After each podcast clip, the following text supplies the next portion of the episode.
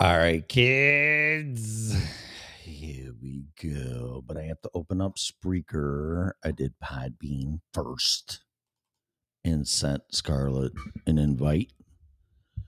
And uh might have to work through that. It's first time that I've done that.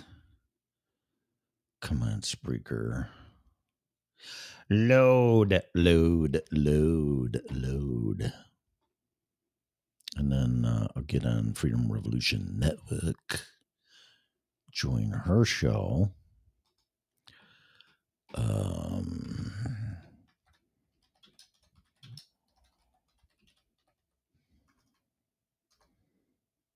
mhm.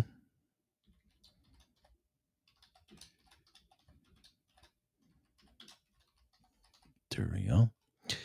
Put my picture in there. I'm not even going to load this up. And uh that's that. Go live. Here we go. All right, so we're live on Spreaker now, and now I'm going to join Scarlett on Freedom Revolution Network. Um, get this show on the road. StreamYard.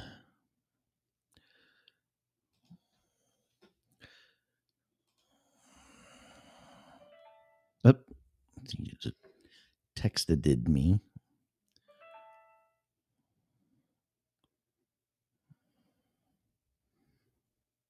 Hmm.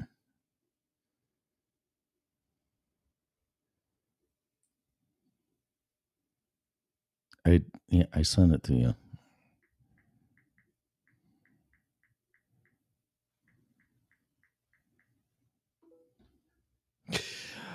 Bum bum bum bum bum bum.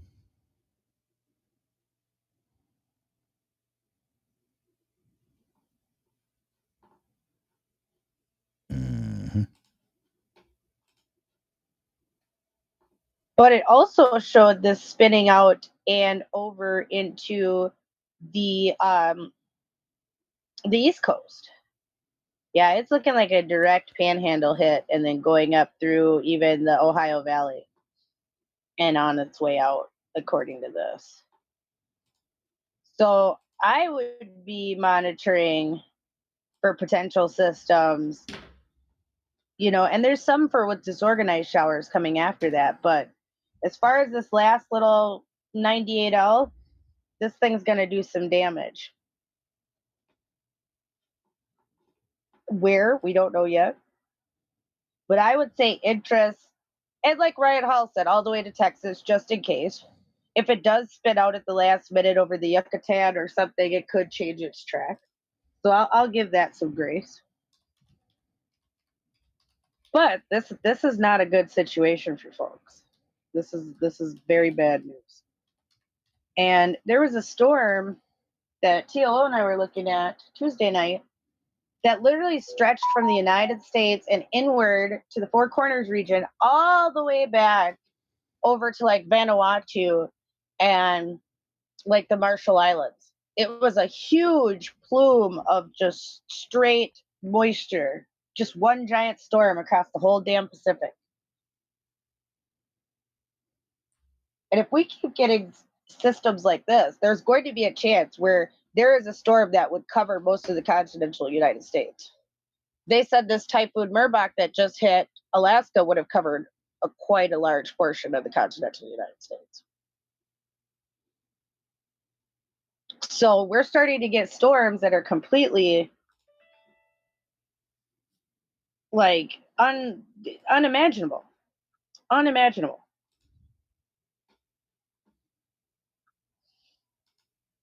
Just unmanageable. I'm not seeing that, Tim. That's weird. I'm sending the link to you in the uh, private chat. Try that one. Okay, I'll try that. Never done this before, so it's a learning curve. It's a learning curve for everyone. Always. I know, isn't it though? To and especially when you mix more than one um platform together, then that's when you start just losing all all control. I'm gonna have to sneak sneak in this way. Hello. Pam. We'll figure it out. I was trying to be slick and do two things at once. Um, but I can't. But yeah, it was an interesting pinwheel storm, like uh, TLO said there in chat. I'm just gonna bring myself in really quick and then steal the link, and then I'm gonna be leave. Um,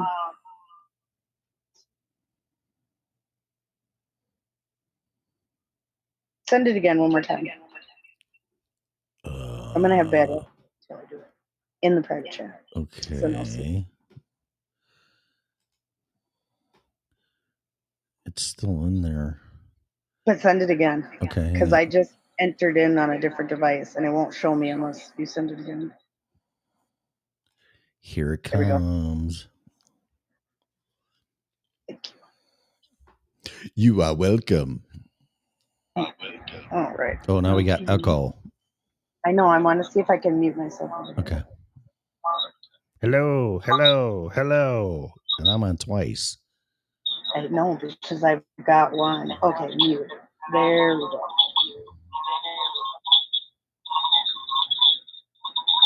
I don't need to be on that end. I don't need to be on Damn. Oof.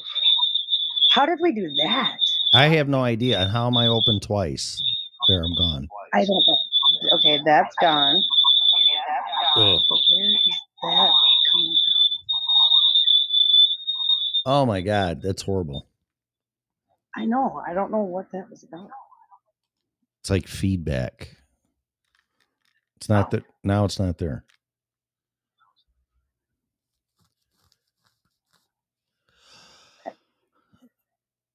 And you're in there. I think I got it figured out. Yay. Yes, there you are. Okay, now I can mute myself. Echo. It's Yeah. echo. Nope. It won't let me be in it.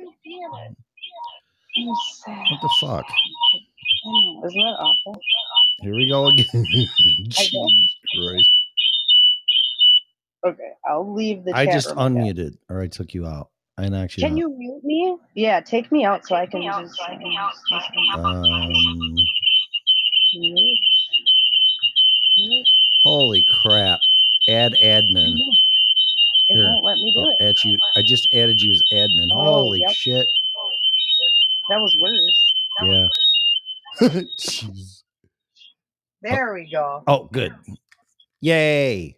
As everybody left. Holy shit. Okay, you're in here. You're in as admin too. But are you muted? Did you mute yourself? No. Oh, good. It's working. It's alive. It works. Oh my God. You need WD 40 on your end. Red alert. Red alert. Yeah, pretty much. Yeah, A real bad red alert sound effect. But it everything was. Hmm? It was awesome. everything's working, right? Seems to be working out. And you can see in Podbean. I can see in Podbean. Awesome. Good deal. No, All right. See, Just took nobody's us a second. Squeaky wheel. Get us, you know, get it together. Yeah. Share. All right. Well, and you know, the thing is with this weather lately is, you know, we haven't been having too much domestically, but these hurricanes at this time of year is kind of the worst time of year for a lot of the United States. I mean, yes, it's warmer down in these areas, right? Mm. Um, but the devastation that can occur is big time. And that's what's scary. Is that it, you know, it comes at a time of year where it is a little bit cooler in other places and we could have bad weather, you know, snow in one area, hurricane in another, Sounds like Colorado. Doesn't it? hmm And I mean that that storm that came to Colorado the other day that was causing flooding. Um, like I said, that stretched all the way back halfway across the world, pulling in basically like an atmospheric river. Wow. From the West Yep, Pacific. all the way deep from the deep, deep, deep Pacific, All like the on way the other side of from- the world. from Russia. It came from Russia. Right. Well, Mhm. not quite Russia, but China. quite south of there. Hawaii. But Uh, no, farther than that, like the Marshall Islands, like Oh. um, so kind of like north of Australia. Oh, okay. Yep, all the way across, pulling that moisture deep in because there was like a low pressure hurricane system down by Mexico, and it that was just pulling it in all the way up to the four corners. Hmm. And these atmospheric rivers are that's going to be the game changer. Like I said, we've already seen one of these water bombs in Italy. Um, we keep seeing these type of events, and that was in one to, or two hours. They said two hours they got 20 inches of rain. 20 How inches? 20 inches of rain in two hours. It was 438 millimeters, which is over 20 inches. And where was this? Italy. Holy shit. hmm And they said with the the Hunga Tonga Hunga Hapai volcano eruption that happened in January, that a ton of water got ejected in past the stratosphere, which Again? will cause atmos- atmospheric rivers. Well, with the grand solar minimum and the albedo effect on the ocean, we already were going to have an increase and uptick in atmospheric rivers. So it's like a double dose of potential for atmospheric rivers, which is very bad news for us on the ground. Isn't that the same shit the volcano did when it erupted or no? That's what it did. Yep. It, Yeah. it put water up there. That's what I'm talking about. Right. Is it's the Hunga Tonga Hunga Hap- Hapai volcano. Oh, okay. And so when that blew, that put tons of water instead of particulate matter that we thought was going to cool the earth and potentially have a year without a summer, it put water up there instead. Hmm. So that's why we're seeing a lot of storm activity, floods, fast floods. Like we've seen floods in California, you know, where they had those mudslides recently, and then they ended up finding a lady in the mudslide debris afterwards because her house got completely inundated. Missouri, St. Louis area had rapid flash floods overnight within one night of rain. Eastern Kentucky had about 20 to 25 inches of rain in places overnight. Puerto Rico, just through Hurricane Fiona, had over 30 inches of rain in certain spots. Hmm.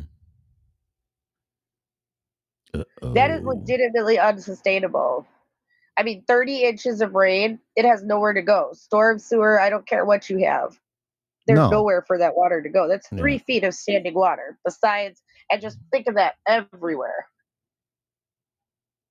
It's, that's yeah. I can't. I can't even comprehend. And you can't because in No. certain areas it's gonna be, you know, six, eight, ten feet deep and Mhm. you know, depending on on your topography and so these type of storms that keep occurring, they're only going to create mass damage. And that's what's concerning. And like Pam said, holy derechos. There's been a lot of derechos this year.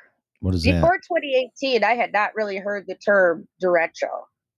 Or 2019, I should say. Is that like Maybe a? it was 2020. Is that like I a? forget when it was because it was before we moved up here. So it might have been the summer of 2020, actually. And the day we were at home, we weren't uh, up up north here, and we were at home, and the first derecho that ended up flattening Iowa came through.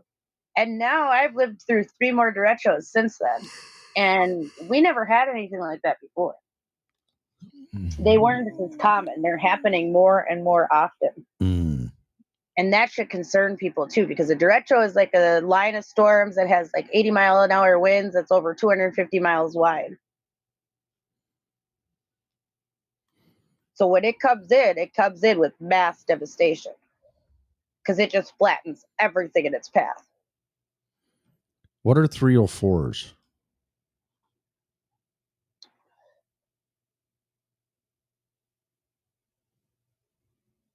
Um i don't know. What is that? Is that the little um public health people that they hired that are like not supposed to be cops but are like supposedly community engagement members or some bullshit? Oh that's lord. I can imagine. Yeah it's almost the weekend TLO and it's starting to get cold out so you know thirsty women of the summer start getting you know hungry for for fall because you know cupping season is is about to start. So that might be true. Excuse me. Mexico had a land tsunami from the quakes. See, because the plate boundary broke down there.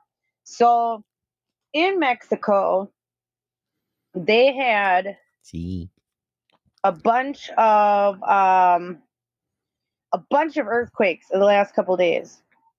And we're gonna look this up really quick. Uh, the EMSC so Mexico Uh, is getting pounded too. hard Really? with these earthquakes. Yes, bad. What the fuck? And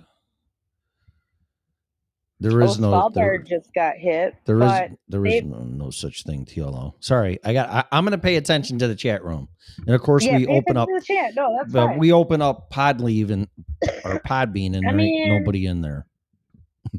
So I mean, for me personally, I think if you have anything showing out of your dress, it's too short. hmm.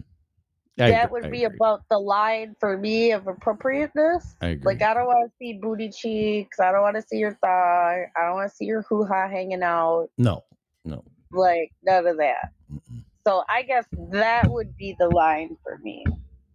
As short as you can go without being too short. Without yeah, without letting How's it all hang out, right? yeah, right. how's that? Yeah, That's right. that's that's that's good. Yeah, I feel that's fair. Yep. Oh, they're showing. Oh, What's they're showing. about? See, look now. now, See, this is what's wrong with the the youth of today, because they do go out in some outrageous stuff now. Stuff we would never have thought of going out in.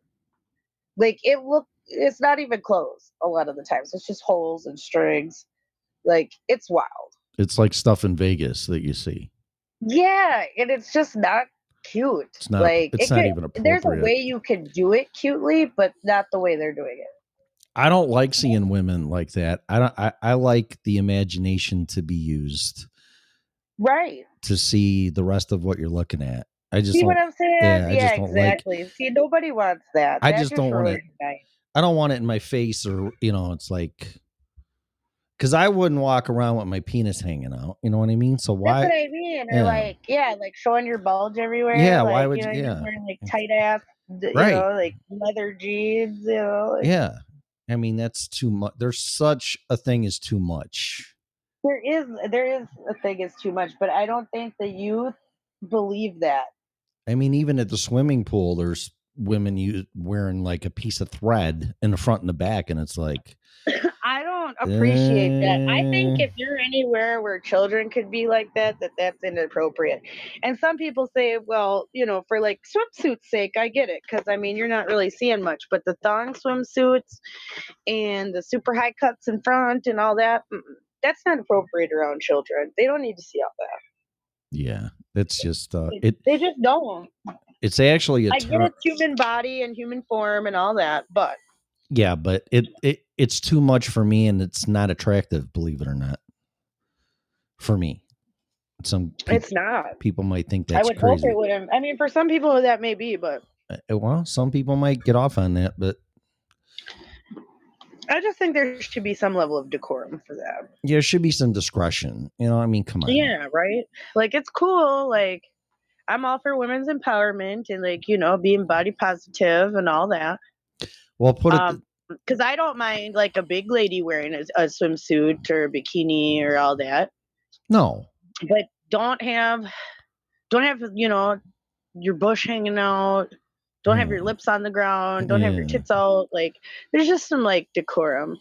yeah, Right. That's all. There's a way to look nice, but still look provocative, right? And I think that's the line that's been crossed.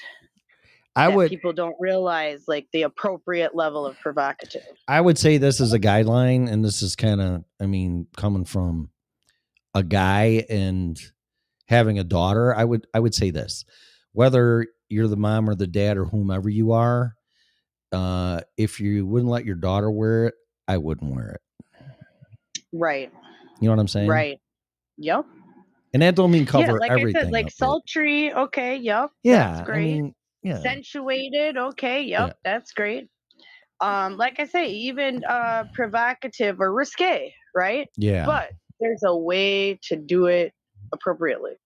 You know what drives me crazy is those uh things that you women put over your bathing suits that you can kind of see through, but not see through. Oh, the cover up. yeah, I fucking love that. I'm like, oh my god. Yeah, cover ups are nice. like- yeah, and- but you know what? They give you just a little bit of like cover. You know what I mean? So that you're not, you know, showing everything, but then you Right. can still feel comfortable. You can sit on the beach. You know, you can run around in those. Like it is nice. Yeah. I will give it that because I am a cover up person. Not everybody is. Yep. Um, but I I do wear cover ups quite a bit. I have a lot of them, all different types and styles, lacy kind of ones, holy ones, Think terry Bond cloth ones, zip up with a hood, like all types of stuff. Yeah, that's a good point. That's a good visual TLO. Think Bond girl. Yeah, Right. Like you would Yeah. want something like classy and, and sexy, sophisticated. sexy, and, you know, classy, like said, there's a way to be attractive and even provocative, but without being not all out there. like in your face. Yeah, Right. I mean, there's women who, you know, have very low cut tops that look nice, and there's a way to do it. You know, like, Mhm. but everybody wants to do extra and the most. Obviously. and that's the problem and even like it going back to you know like even the weather even the weather's trying to do the most i mean Mm, everybody's extreme. just doing the absolute most Yeah, everywhere yep. politics business social lives We're in the extreme. media Yep. it's all extremes Yep. just extreme like to Yep. the very definition and point of everything is like the antithesis of the other Mm-hmm. You cannot be in a gray period like the gray world no longer exists really right now It's black or white. it's black or white Hmm. because think about it everything you're not allowed to be on the fence about Oh, right yeah, no. like especially like on politics anymore or even like social health issues like you know the uh the scam that just was released that uh it's no longer a scam anymore and we're not doing it no more and it's all over um oh, but then if it's all over you can't have your emergency powers either what so you, you can't have it both ways you like okay about so pandemic? corn pop corn pop said the other day that it's all over i'm Yeah. trying to use Right, a right, fun words so that we don't get the ah, you know the the, ham. algorithms, the the uh, Yeah, yeah, yeah. the so Corn Pop said the other day that the scam is over, like Yeah. declared over. U.S. declares scam over, right? yeah, that was the got it, headline. I got it. Um, and Corn Pop said we're done. So, but that means then we need to take all the executive powers away now because if the thing is over, we done. That's it. You don't get to keep your emergency powers for something that was uh, a thing. Now you say it's not a thing anymore. So that means you're relinquishing all your powers, right? And quit firing teachers. That Canada is letting everybody back in starting the 30th. Good. Right. So without tests, without quarantine, without the, all that.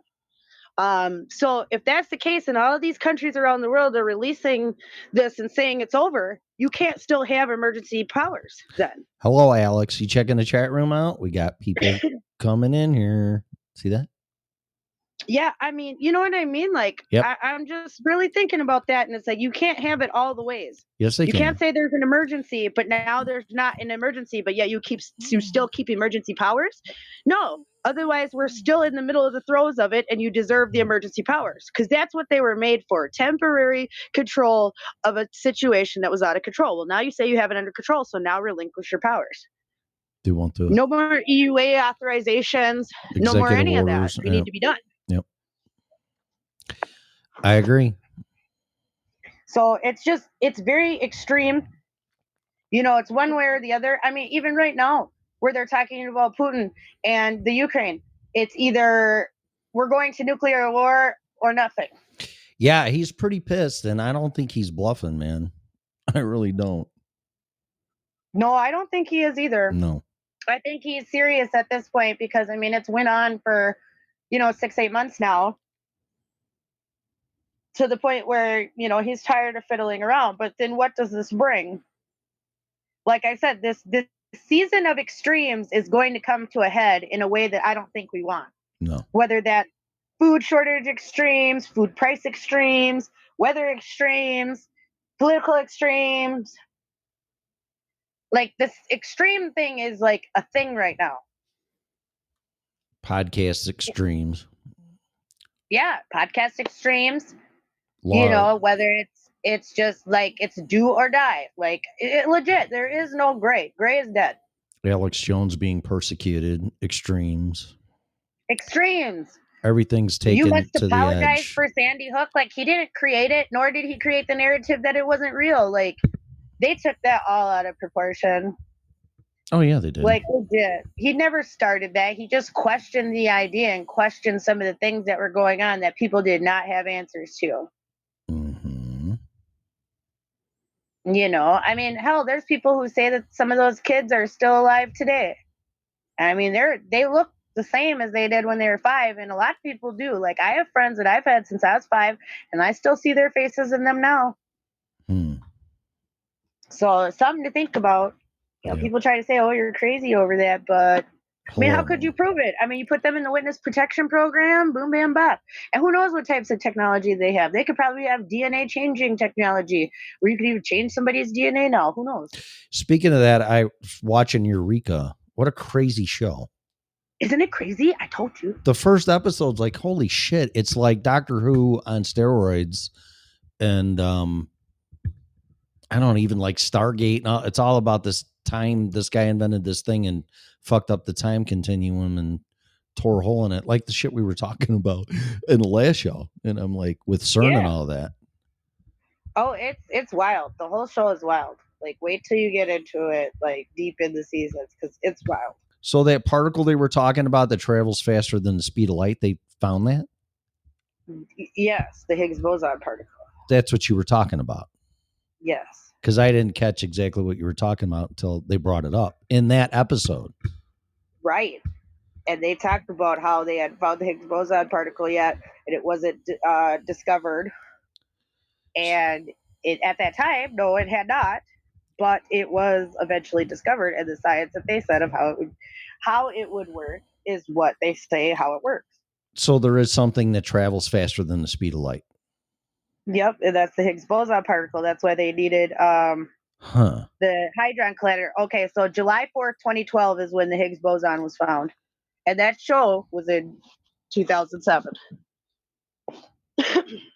That means it's going faster than the speed of light, which could be going back and, or forward in time, whichever Mhm. way it would go. And that's why they want to figure it out. That's why people believe that CERN can rip a wormhole Huh. in the space time continuum. yeah. With that large of antimatter and dark matter particles and exotic particles switching, it's very possible. So, you know, theoretically. And that's the thing they keep saying in the show all the time, theoretically, but then it ends up working out. So is it theoretical then? I, I don't know. So, yeah, see, it's no longer theoretical once it works out. Yeah, that's what they were saying on the show. It's going to blow the law of physics out of the water. Correct. Yeah. Yes, correct. And so that's where we're at. And so think about it. They had it very early and they talked about it in 2007, wasn't found until 2012. That they told the public, it could have already been found by then.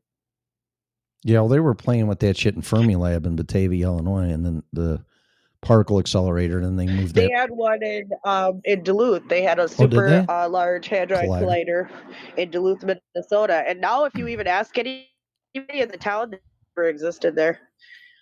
We're talking about Eureka. You could go up there and take tours. Yeah, no, but I'm saying like we in my state had a large hadron collider. yeah, no, I'm just answering before Pam. CERN was built. Pamela's asking us if we're talking about SG1. and like, no, talking about Eureka. No, we're talking about Eureka. Yeah, it's a Crazy. good show. If you have Amazon Prime, it's on Prime Video. Yep, Prime All Video and Peacock. It's on. So Oh, is it? Oh, Yeah. yeah. yeah, Yeah, it's on all all the seasons are on Prime Video, and it's it's a great show. I'm on season five. I'm gonna be really sad because I'm gonna have a show hole once it's done. We'll watch. Have you seen? you know, have you I've seen? been watching it for months now. You know, like I, each season is at least like ten to fifteen episodes. The last season was twenty three episodes, I think.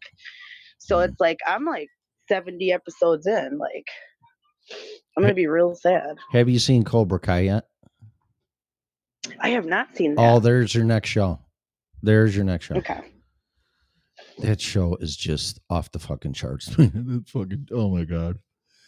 Uh, it's the only show I've binged in a day, the whole season. Mm. It's that good. You know which one I binged in a day? That was super good to me. Squid Games. Justified's good too. I like that guy. Yeah. Did you see Squid Games? Yes, I did. That's a great stop. That Red light, green up. light. That was fucked up. Yep. Yeah, no, that was fucked up. Yeah. Oh, and my my and my kids never seen Squid Games, but apparently on Minecraft and on some of these other little videos, they've uh, made videos with like the little red light green light song, and she knows how to sing it in Korean. It's super fucked up. Oh my god. She started doing it one day, and I was like, "Where did you hear that from?" And know. she was like, "Oh, it was on a video on YouTube." All right, so I got to say something real quick here. So, Scarlett and I decided to do this show because I was reading the comments in the Podbean chat room. Um, because I was co-hosting like I am now on her show, and her show's on Streamyard, Freedom Freedom Revolution Network, blah blah blah blah. So I had my face in that chat room, and not this one. And this one was just blowing up, and I wasn't even paying attention, so I felt horrible and at the end of the show made all these comments and there's some great comments so she is now my admin in podbean so she's seeing what i'm seeing and we are paying attention to the chat room in podbean. And you're more than welcome to comment because we are watching it now. You almost like need a moderator you know that scarlett? We need somebody to watch this shit you know because We Um, do, and I mean Pam and TLO and Darren all are mods on YouTube and Okay. everywhere else, and so those people would be good choices for moderation on Podbean as well. well depending on how busy Especially Pam, because Pam's been our lead moderator, so she's always there. well that's fine with me start the show. i got no problem making either one of them um admin Yeah, because Pam's usually always there when we start the show. Always, always. Yeah. Like if I didn't see Pam in the chat room, I'd be concerned. I'd be ready to look for her. Like send out the search party. Where's Pam? Yeah, so don't be shy, guys, because some people were really saying some interesting stuff, and I'm really, really uh, on a guilt trip for not for not paying attention to that because that's unacceptable. Well, and we missed the ball on that, and Yeah. especially because we were talking about topics like Art Bell and some of the shows that he's done in the past that have tied in with things now. Right. In in today's time and especially things like time travelers and Mhm. people who of which have been trying to you know quote unquote predict the future or maybe from the future um that is something that we don't know yet if it's happening or not Right. but if it like art bell always says if it were to be happening it'd be happening now right. so And- that being said Yeah. that's kind of something we you know we've been thinking about i mean are we like one of the theories of time travelers is is it's us coming back to warn ourselves you know some people think that's what aliens are you know um, highly higher dimensional beings who are coming back to try to get our attention because we are them in a different timeline in a Hmm. different um, you know level of dimension Now, now you're getting into Doctor Strange multiverse crap. Right Yeah. which it could be absolutely possible. Sure. I believe parallel universes, and I don't know if you. Well, I believe that the parallel universe theory could explain out Mandela effect, right? hmm So if a bunch of us remember something all the same, like Berenstain Bears or Berenstein Bears, that's a big one that people have. The Mandela effect itself, where a lot of people remember in 1995 Nelson Mandela dying. Mm.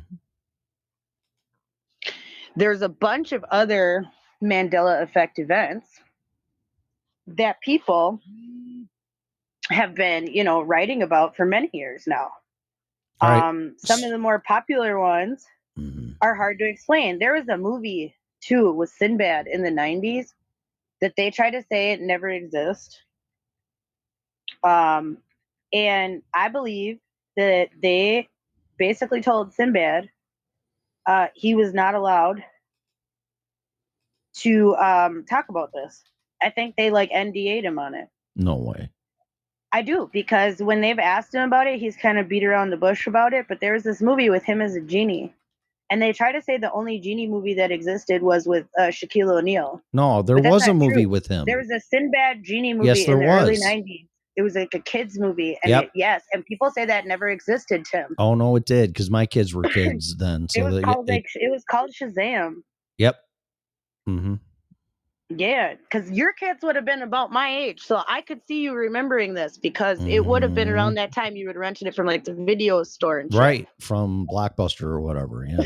right, or whatever you had, video update, whatever you had in your area, family video, whatever you had. So it's like those are events of which they claim never existed. All right, so I didn't know what the Mandela effect is, so I'm just gonna be honest here. Maybe some other people don't, but I just looked it up. And Yeah, It says the Mandela effect is an observed phenomenon in which a large segment of the population misremembers a significant event or shares a memory of an event that did and not occur. shit. So I'll be damned. Like I have a perfect photographic goddamn memory. So it's like, uh uh I've been tested on that and like, mm-mm. No, I used to be in gifted and talented due to my memory. Like I was in gifted and talented classes and, and signed in higher level stuff. No, I have photographic memory for sure. But they're saying it's a memory that did not uh, or an event that did not occur. Right. It's not What- specifically Why do I remember it that way? Because I have right. literally photographic memory. Well, that Sinbad movie happened. I don't give a shit what anybody says because I remember it was kind of stupid. But Yep. Some of the ones I don't believe in. Um you know, because some of them didn't don't make sense. Um but they try to say like Curious George's tail was never there. Uh yes it was. yeah, I'm pretty sure I got the book with with one with it on there. Pretty sure I bought toys with the tail on. Hmm. um Oscar Mayer. Um, you know, check, some people remember it. Um, M E Y E R. M E Y E R. Yeah. Some people remember it the other way. They had a baloney commercial when I was a kid that spelled it out. My favorite baloney. Yes. I can Yep. find it. I bet you I can find it on YouTube. Yeah, but see, then it scrubs it on the videos and stuff too, though. Oh, So some really? of the some of the things with the Mandela effect is, but some people have found like old videotapes and shit that's not changed. So they found like items that they own from that time, like especially with the Berenstain, Berenstein Bears. Um, that we can prove otherwise. Um, like Pikachu, they tried to say the tail on Pikachu was black. I remember that. They said that never exists. and it never um, has a tail. That's what they're saying. Yep. They used to. Yeah. They people said there used to be a hyphen in Kit Kat. There was a hyphen in Kit Kat. Now they said there was never a hyphen in Kit Kat. Okay, I found it. Hang on a minute.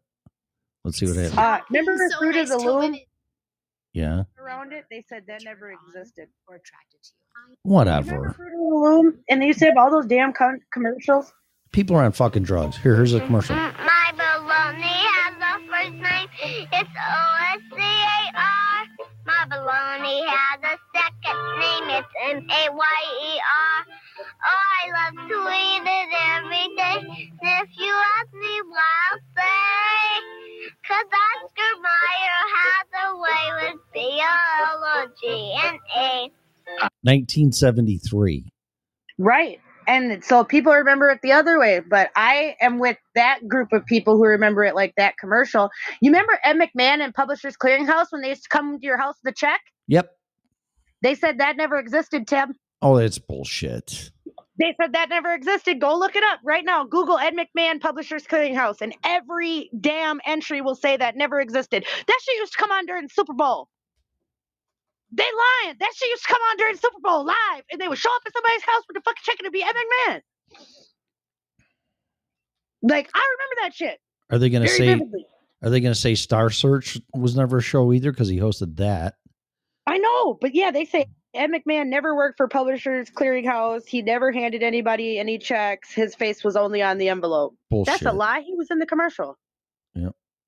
And they used to make such a big deal about it because it was one big day and they would show it live and they would even break on TV to show it and it'd be like 30 seconds a minute and they'd go to their house, ring the doorbell, boom, Publishers Clearinghouse winner. Hmm. Yep.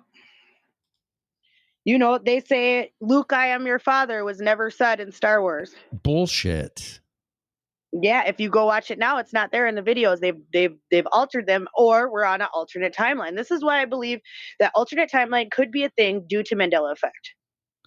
Mandela Effect, Ed McMahon and Publishers Clear- Clearinghouse. It's right here.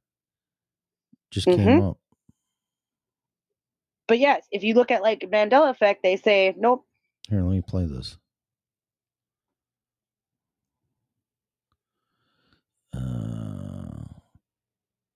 What? It says "E- entertainer Ed McMahon was a spokesperson for Publishers Clearinghouse, and it says false. Yeah, There is no evidence that that McMahon ever worked for Publishers Yeah. Clearinghouse. That you people are full of shit. that's what I'm saying.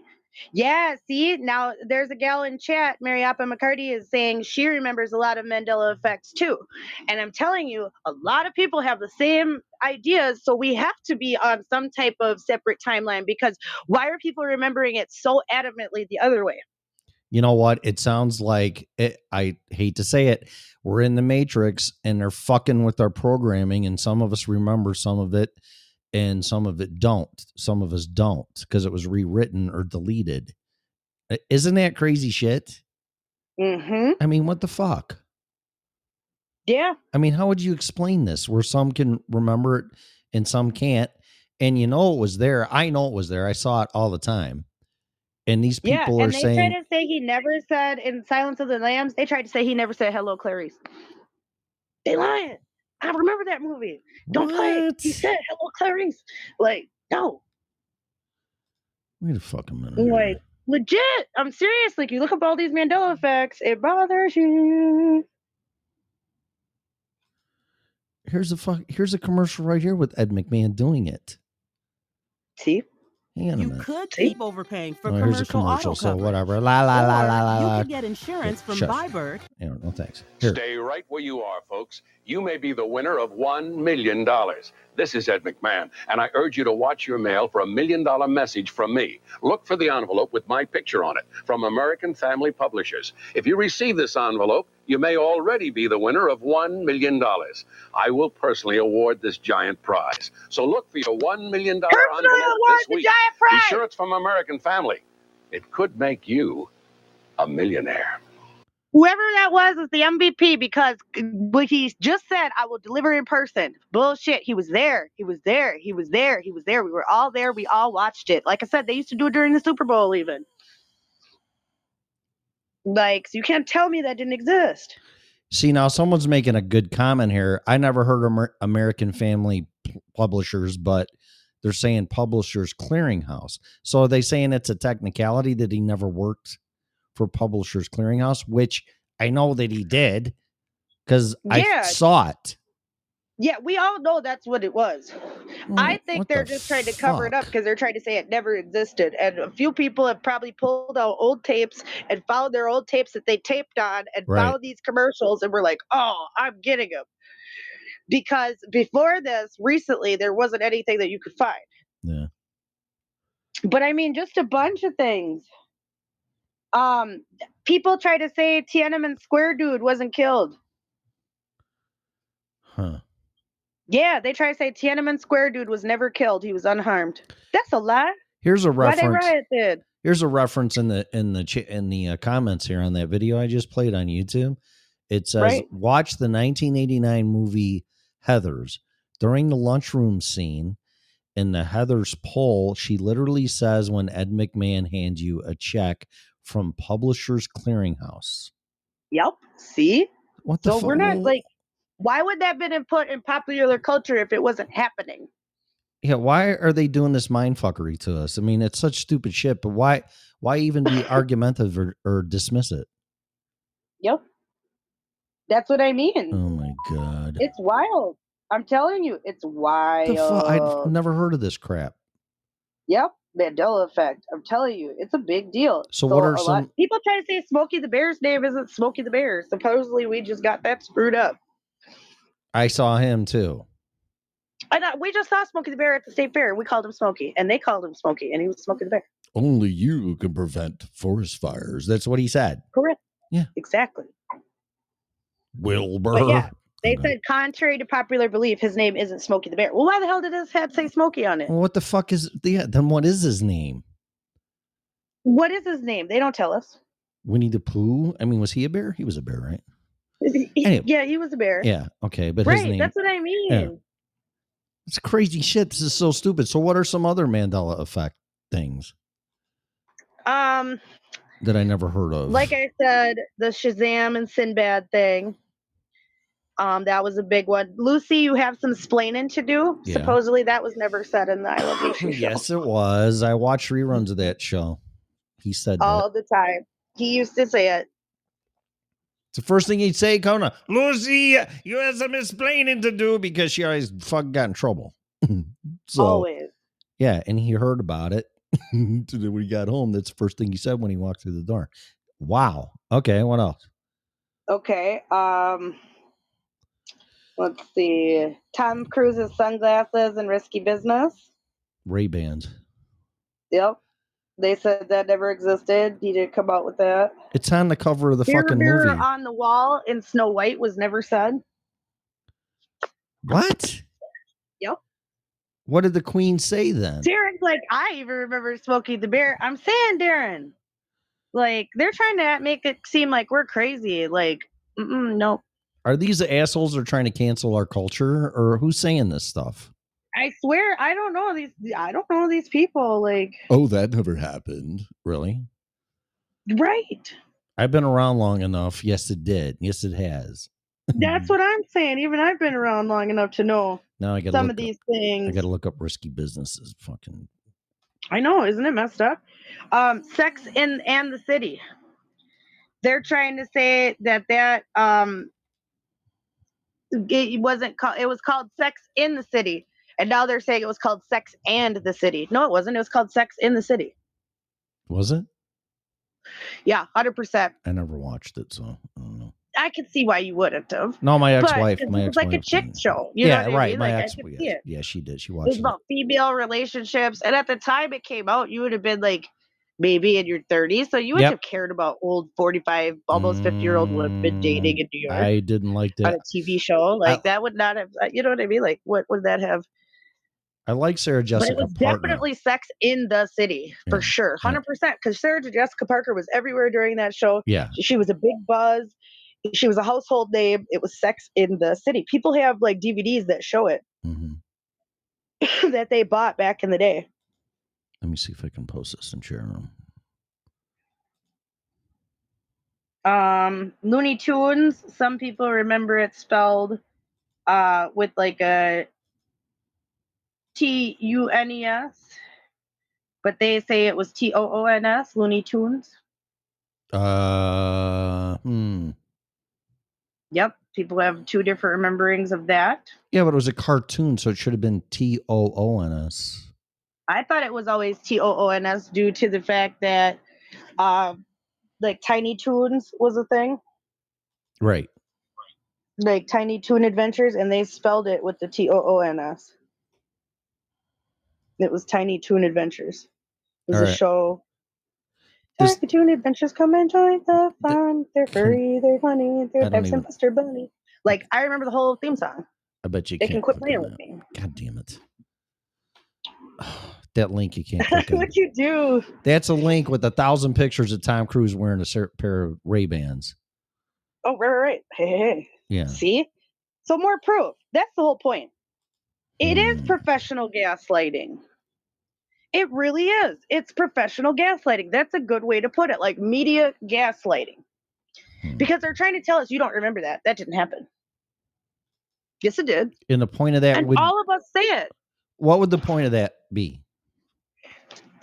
If people are getting moved, let's say we are in the matrix, okay? Let's go with a lot of what ifs. Okay. Let's say we're in the matrix and they are changing things. Uh-huh. And due to certain actions or reactions, some of us get moved to different timelines. And it wouldn't be something we would necessarily notice either. Mm. It would be very subtle and gradual. So if they're switching us on different timelines, the way to make us not realize that is to say it never happened and make you feel crazy and question your sanity. Well, it pisses me off because I I'm losing my goddamn mind as it is with all this other crap. Now you're gonna tell me shit didn't happen in our culture as far as entertainment. Yeah, I that's mean, where they're at at this point. Like, yes, they really are out here telling you that these things never occurred. okay. Hmm. Yeah, the monocle on Monopoly, dude. They say he never had a monocle. What an eyepiece? Yeah, that little eye thing he Yeah, had. yes, he yeah, you know what I'm talking about. Oh How would you know that if that never existed? Ugh. Why would we have that? All have that shared memory if it never existed. he actually had his hand on it, from what I remember. Yeah, he was holding the little monocle. Yeah. Yes, Yeah. exactly. He had like one hand on his hat, like one on the monocle, Wow. like running. So it's like, no. So it's like they try to tell us a bunch of these Mandela effects. And if we're getting pushed to different timelines for their own purposes and or to trap us here, because a lot of people say, okay, here's a deep theory, right?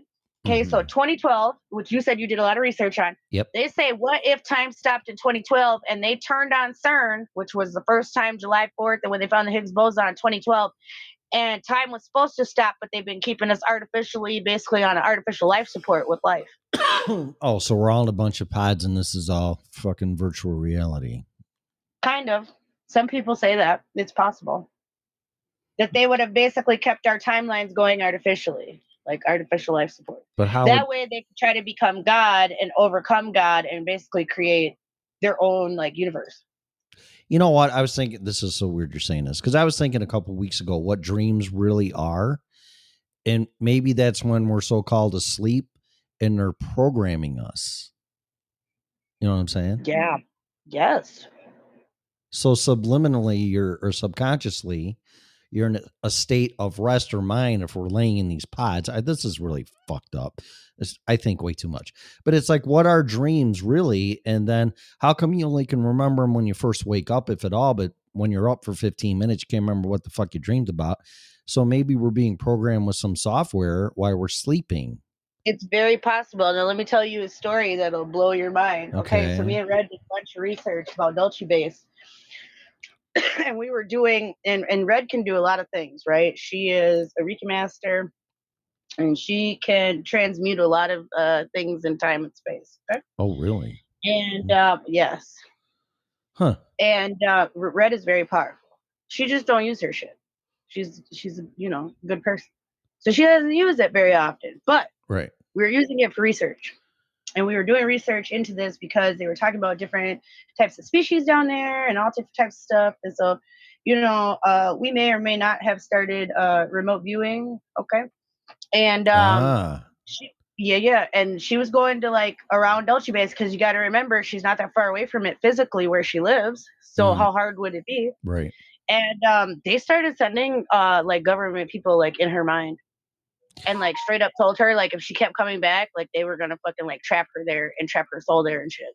I believe that because every time, ask her about this. Every time somebody does remote viewing or astral projection and they start going to the moon, they're warned don't come any closer and go back. One time, the last time I was able to um astral travel or remote view, I went to Russia and they straight up told me don't ever come back here. And if we ever catch you, we're gonna kill you. So um I kind of believe in it Whoa. too.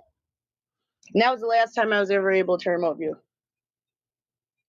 Well, remote viewing for people that never heard of it, um, there's a video called The Kill Shot, and uh, it actually shows uh, an asteroid hitting Earth. And for some reason, South Korea is involved, or North Korea. I'm sorry, North Korea is in there. Uh, but remote viewing was uh, invented supposedly by the army. It's a real Mhm. thing. Yeah, It's- absolutely, and they use it. No, Yeah. it's it's actually been used. Um, Art Bell, once again, good old Art Bell Mm-hmm. used to have um, God dang it, what's his name? I can't think of what his name. He was the expert in it, remote viewing, and he Yeah. always had him on his program. And he he was the guy who started it in the government in the military. Yeah, I, I know who you're talking about. I can look him up. Remote. Yeah. Um God, what is his name? It's so Yeah. po- it's on the tip of my tongue. I can think of it. Ed Dames. Okay. Yep. Ed Dames. He did the kill shot video. I believe so.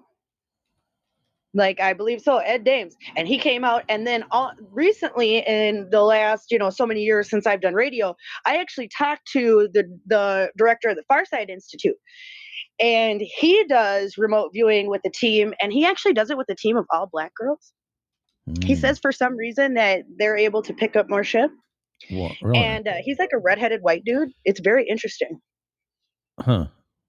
Yes.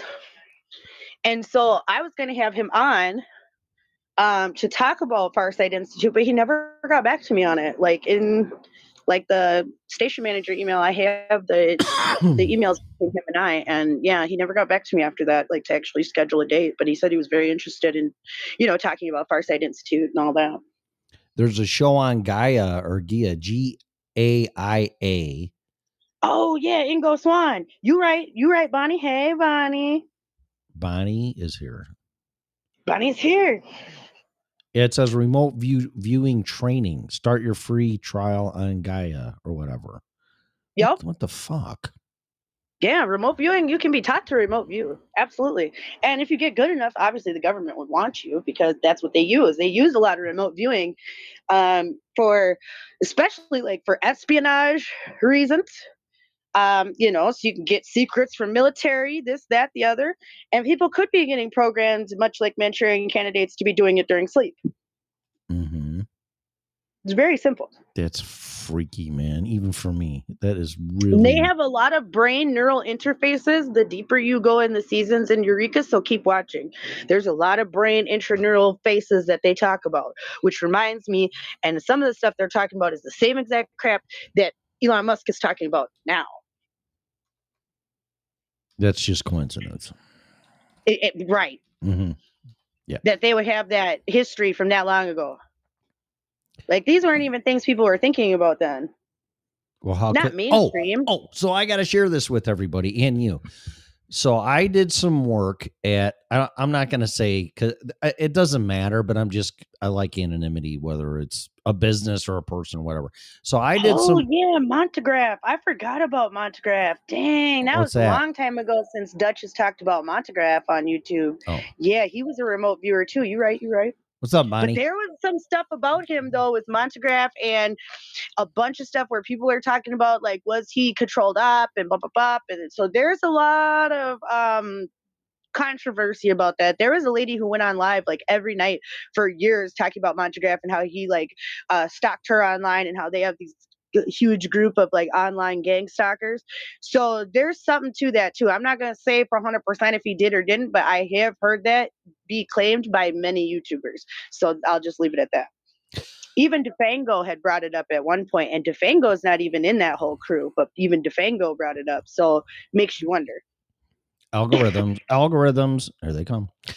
Sentinels are coming from the Matrix. Be careful. Okay, so I have to share my work today. So I, I went into this place to run a service call, and I'll just say this: it's a computer hard drive place, and they had this thing on display, and this thing was about the size of a medium pizza pan in diameter Okay. and it was sitting vertical, but it was about the it was about six inches mm. thick, and it weighed seventy pounds. Okay, and it's from 1981, and guess what it was? What? Like a 1.2 gigabyte hard drive. Wow.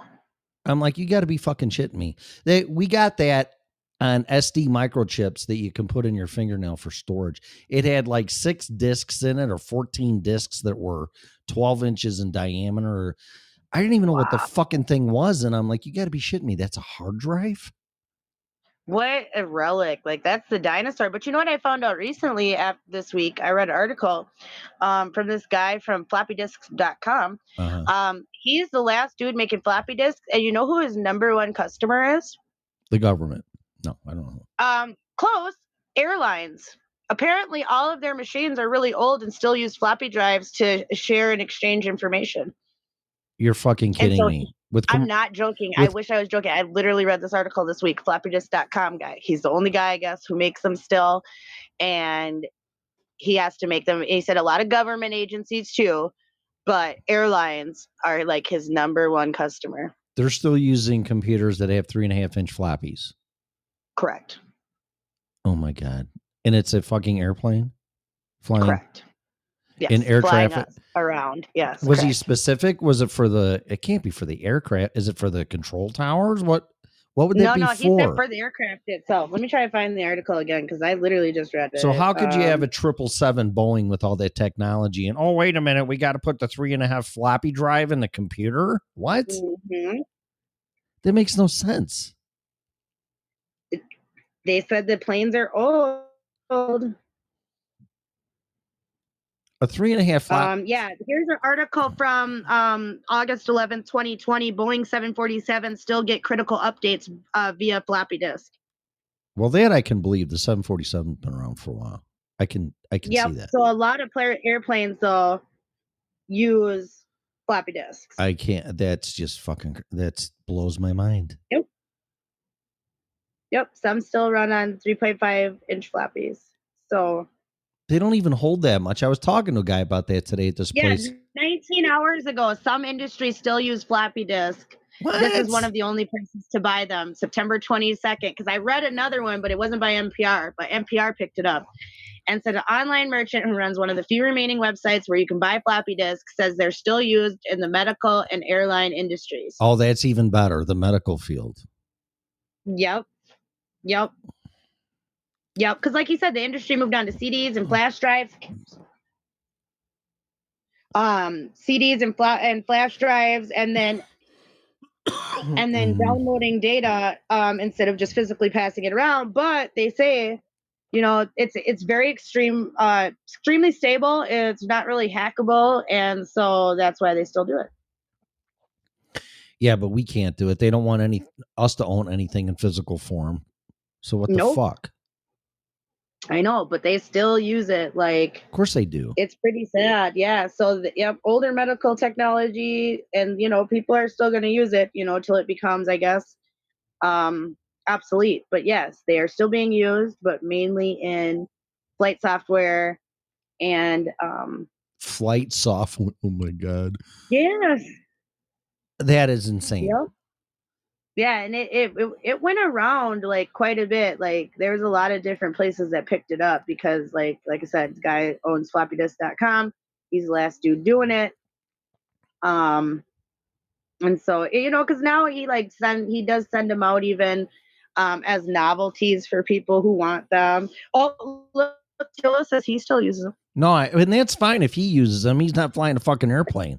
But I mean, true. the the most they hold is 30 megabytes. I just had this conversation with the guy today Oh, about did you? Yeah, Yeah, I did. See?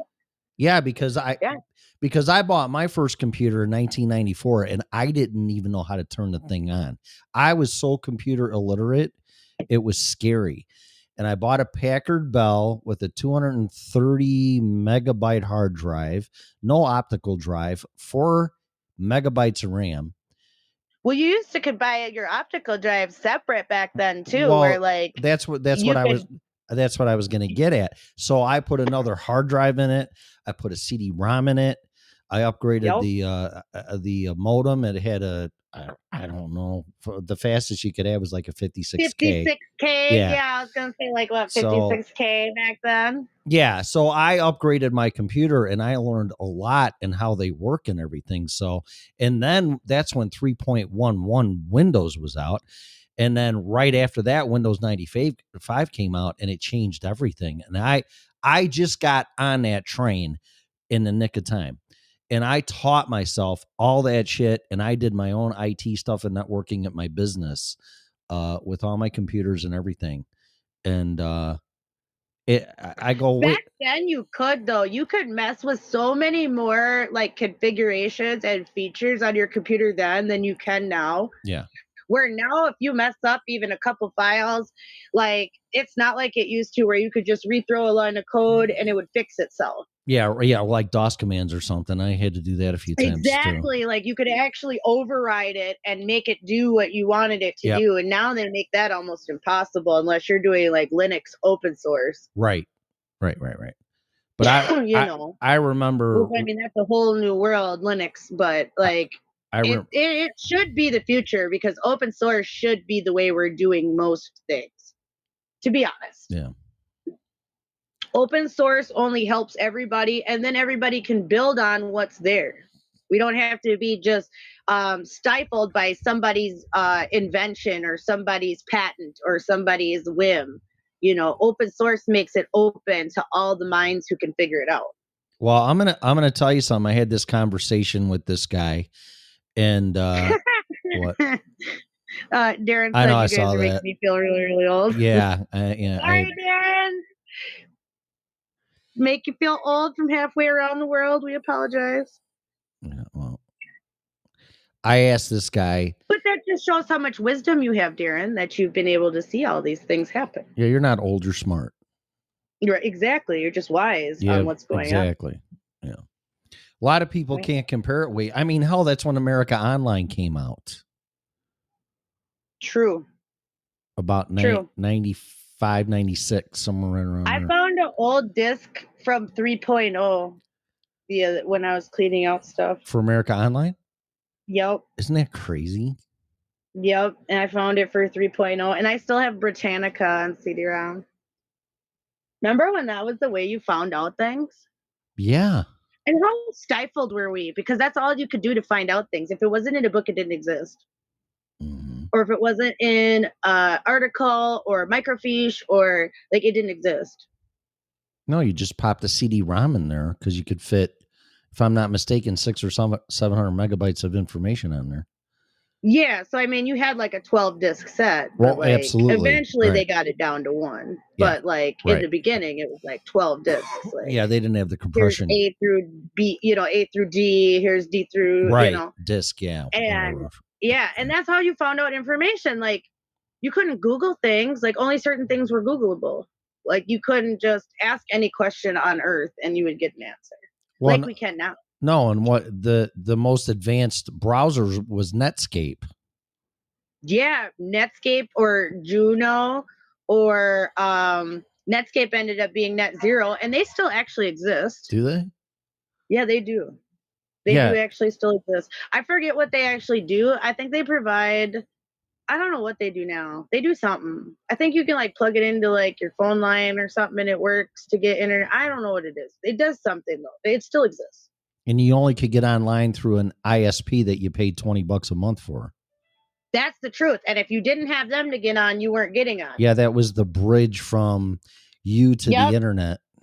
Yep, you had to pay. You either had, and everybody was always doing the free trials, making ten thousand email addresses because they never wanted to pay the full price. Because it eventually became Yeah, quite right. expensive, especially for AOL. Yep. You know, once they started adding all those features and Mhm. chat rooms and this and that and the other, like it became a big deal. Well, I talked to this guy about how computers evolved and stuff, and it took me in the Wayback Machine with Mr. Peabody back to 1994, 95. And, um, you know, Bill Gates has always said there's there, somebody can make a better operating system and Microsoft will be out of business. So I started talking to this guy. I go, well, what do you think about the cloud and all this? And then like Google Chrome OS, if you have a Chromebook and blah, blah, blah, blah. And he said, well, I'm a Windows fan. And if for personal use, you're better off with the Windows PC. But if you're a business for networking and everything, you're better off doing shit on the cloud. Yeah. And that's what he told me. And this guy, and that's the truth though. I mean, Yeah. most businesses use all their storage on the cloud. Um, yeah, but also the cloud as infinite as it is it's also finite too i mean things can be snatched out of the cloud Yeah, you know unless security- you have private servers Yeah. i mean it goes deep now but now you could make it where your business could have its own private servers and its own you know Hmm. basically running independent without outside input yep. that is possible now Yeah. where you know yeah. 20 30 years ago that was not possible you had to have a way to get on and a service provider and this and that and it wasn't just as quick and dry as it is now but now the amount of information you can put into the cloud the amount you can save the amount you don't have to keep on personal computers now Yep. that's a bonus for businesses i mean with how much data people are storing on a daily basis you know most work computers would become obsolete very quickly and not have memory or storage and have to be updated often. Yeah, this guy told me uh hard drives that are out right now are 60 terabytes. I'm like, you gotta be fucking kidding me. That's uh, just a kid, like, mm, dude. Mm. No, I don't Like, I it. thought gigabytes when they came out was like, A gig was a big deal. Yeah. That like, was, that was a big deal. Yeah. Like, I think a and terabyte. now they have 60 terabytes. And then what if, what if they come out with something beyond terabytes? Oh, they Like, will. that's just, I, I can't even imagine that day. But like, that's when we start getting to like the quantum computing level. Right, exactly. But Yeah. I mean, that's just insane. Like, it's millions upon trillions upon trillions of data. Like, just insanity. yeah, I think a terabyte's a thousand gigabytes, and that's fuck just insane. Just one Yeah. terabyte. Yeah. It's too Yeah. much. That's too much storage. What are you gonna do? I don't care how much video and music you have and pictures. That that's ridiculous. Okay, so uh, Darren says he's got four terabytes of storage, and he said he needs more. Sixty sounds good. What the fuck? You, Um, wow. TLO said he's got two times five terabyte hard drives. Does he? Yeah, I can see that though. I don't even know I could- what's on this computer. Let me look it up. now I'm getting now I want to know. And most of those hard drives are like external when you have that much storage, to be honest. Yeah. But and they're expensive too. They're not cheap. No, but they're a lot cheaper than they used to be. Oh, we got into the white. They are a lot cheaper than they used to be. But yeah, but the the high storage, they're they're charging the biggest buck for. Like you can get smaller one terabyte drives for like 40, 50 bucks. This You know, which you could buy a bunch of those, you know. this computer has eight gigs of RAM, two point four gigahertz Intel, sixty four bit. His, oh, yep. See, his um, yeah, near a terabyte on weather data only. I would like to see all that data too. I bet you it's good data. I don't see the hard drive though. TLO said his stepdad has filled almost a hundred terabyte uh, of movies. Holy shit! Really? It's got to be all eight four K or something. That's ridiculous. Wow. Right? I mean, that's a lot of movies, but I mean, hundreds of movies. I mean, there's thousands of movies in existence. Does anybody know like a quantified number of how many movies have ever been created? I'd be interested to know that. Right? I think this. I mean, five hundred gigs. I can't remember. it would that would make sense. Mm. That's normal now Storage, we for most Storage. computers. Oh wow. One point seven eight terabytes. Are you shitting me? Man, this oh co- yeah, this computer was way ahead of its time. This computer is at least eight years old, it was ahead of its time. Yeah, and it's working like a clock. Obviously, huh? I didn't know that. wow. Okay. Well, whatever. Close that. yeah, so it's interesting though, but nope, thousands of movies um from all over the world. I could see that. You know, we still have a um like a foreign movie like rental store in Robbinsdale that's really neat that has like a lot of foreign movies and things like that, like old school. Hey, Chris popped in here. You saw that in the chat room. I did. What's up, Chris? Yeah, we are paying attention to the chat room now. And I am. Scarlett is in here as an administrator too. Um I did I did a real quick podcast this morning apologizing for that because it's very unprofessional and there's no excuse for me not keep I didn't know you were sitting over there, or else I would have like kindly reminded you, like, Yeah. hey, anybody playing anything over there? Because you know we're pretty good here about, and especially since we're on, we use Streamyard as our main way of, of communicating with the world. It's easy to teach to other people why we use that. I mean, I'm sure there's other better ways, but Yeah. to be able to teach the average person who knows nothing about doing a show, this is the easiest way to get them on. And so we get to see all the comments, um, and maybe there's a way do you know if Podbean has an RSS feed? Because if they do, we can put it in to our destinations on StreamYard, and then we'd be able to see the chat. It Yeah, there is. Yeah, there is one to my show. I can send it to you. Yeah. Oh, yeah. Then we needed to put input that into StreamYard, and then it would come in this chat, and we'd get to see it. Oh, really? and it would just show yeah and it would show up as podbean and we'd know that that came from the podbean chat room and then we can you know talk back to people just in the podbean chat room or just on youtube or just on facebook like Oh. that's um yeah when you actually click the like the um click their name and you want to like write back to them like you can actually go when you post comment inside streamyard it says usually says all but it'll show every destination we're allowed to comment to Very cool. And hopefully Podbean would be one of them if they have an RSS feed. Yeah, they do. I would hope. So. or my show. Yeah, I would hope. so. I would hope so that they would let you, but sometimes they don't because our restream doesn't let us do it that way. We'd have to sit in the restream chat, which we should because we are missing like DLive, I believe, and but I believe they can comment. We just can't um, comment back. Mhm. Um, DLive and Twitch. Um, which we should pay attention to as well, because there's probably people over there listening, and we just don't even pay attention to them. Oh, there's a lot And of people, right. yeah, that listen and don't participate. That's for sure.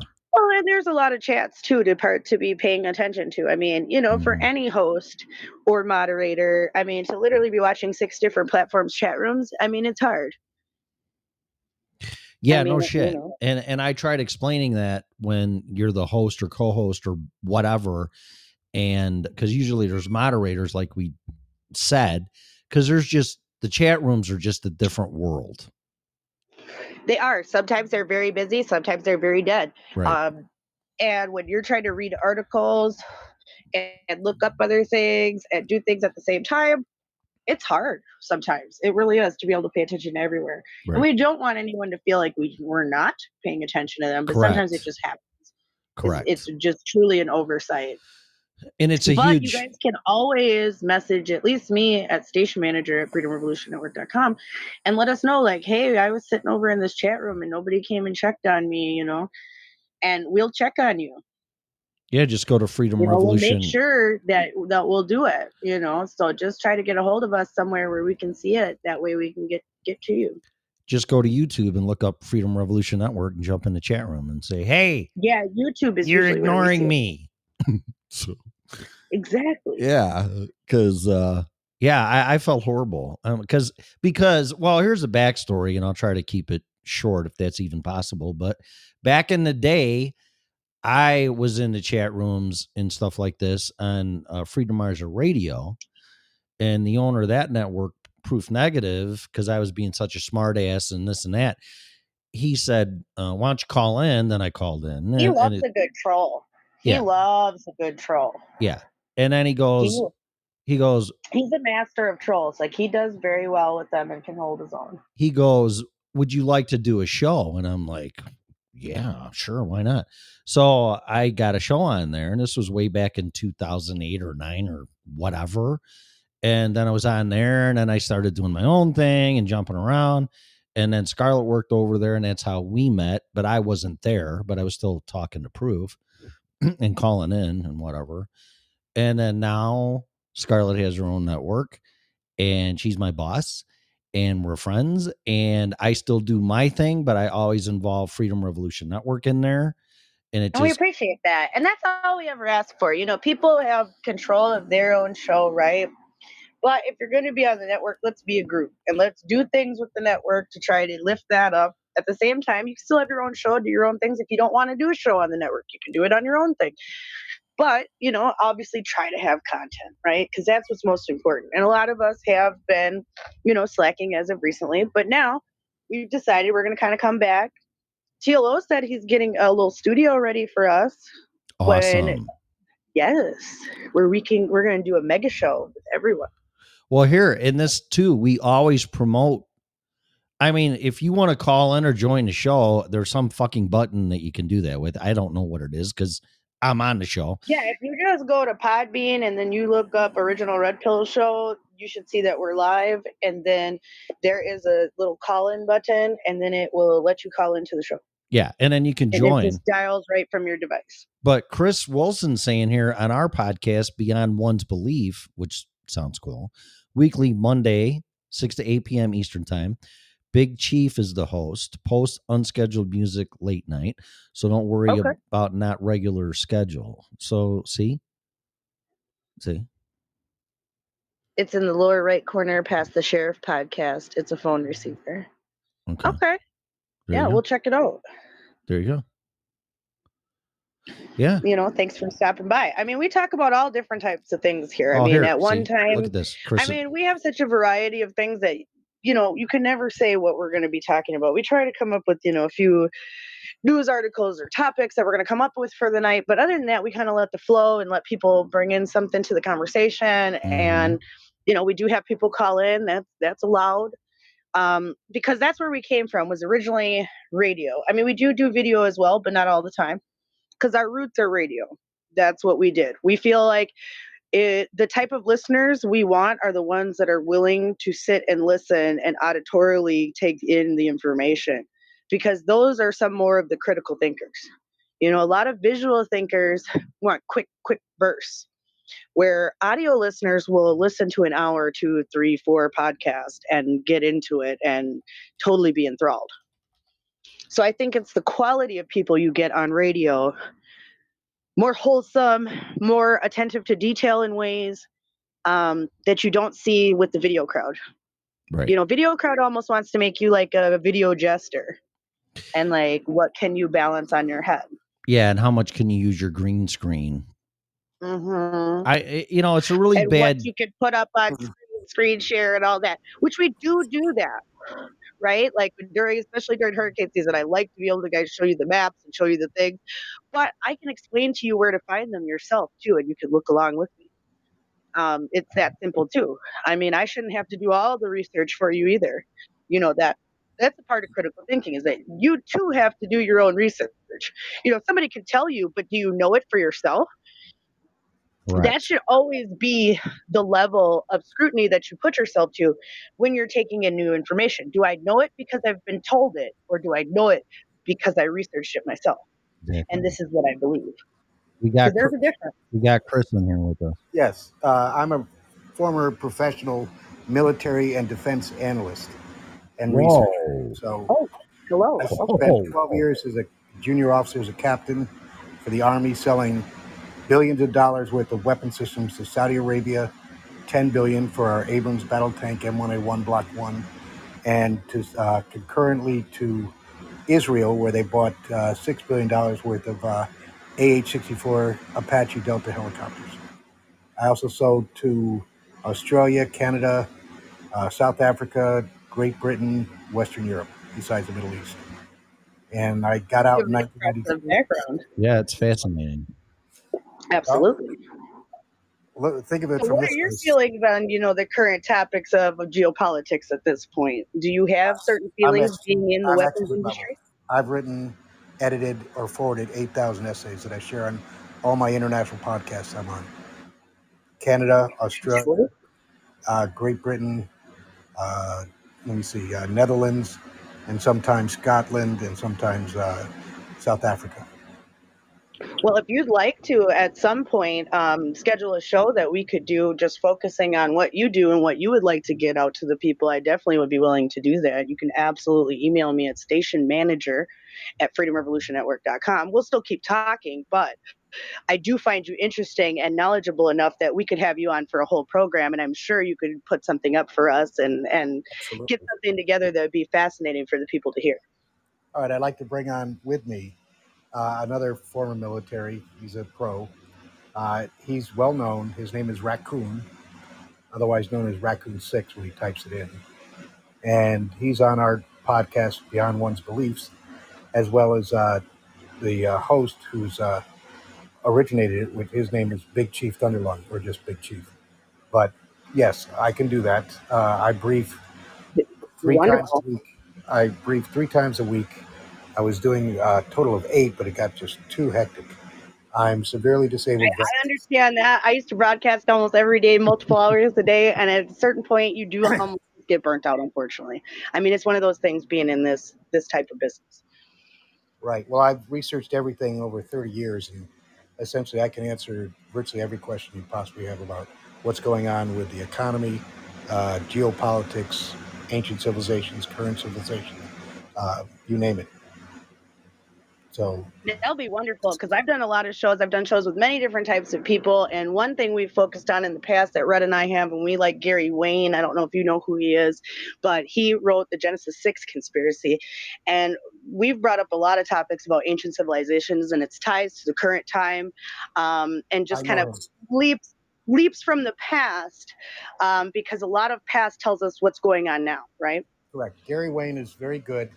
Um, he's uh, it's all positive. Uh, I have all his uh, original 97 essays that I've transcribed with photos uh, that I share on the podcast that I do. Um, I haven't gone and into that realm with him. The only difference with Gary, and it's not negative, it, it's it's just his uh, perception of uh, life. Um, and just don't take this in a negative way. He's very, very good, but he takes it strictly from the Bible. And the problem No. is, is that Right. that's I'm not. There's nothing wrong with the Bible. What No. I'm trying to say is that basically, what most people don't know, the Bible has been rewritten over the centuries, and so much. The Catholic Church was taken over by the uh, Zionist Jewish cabal in 1540 by Ignatius de Loyola.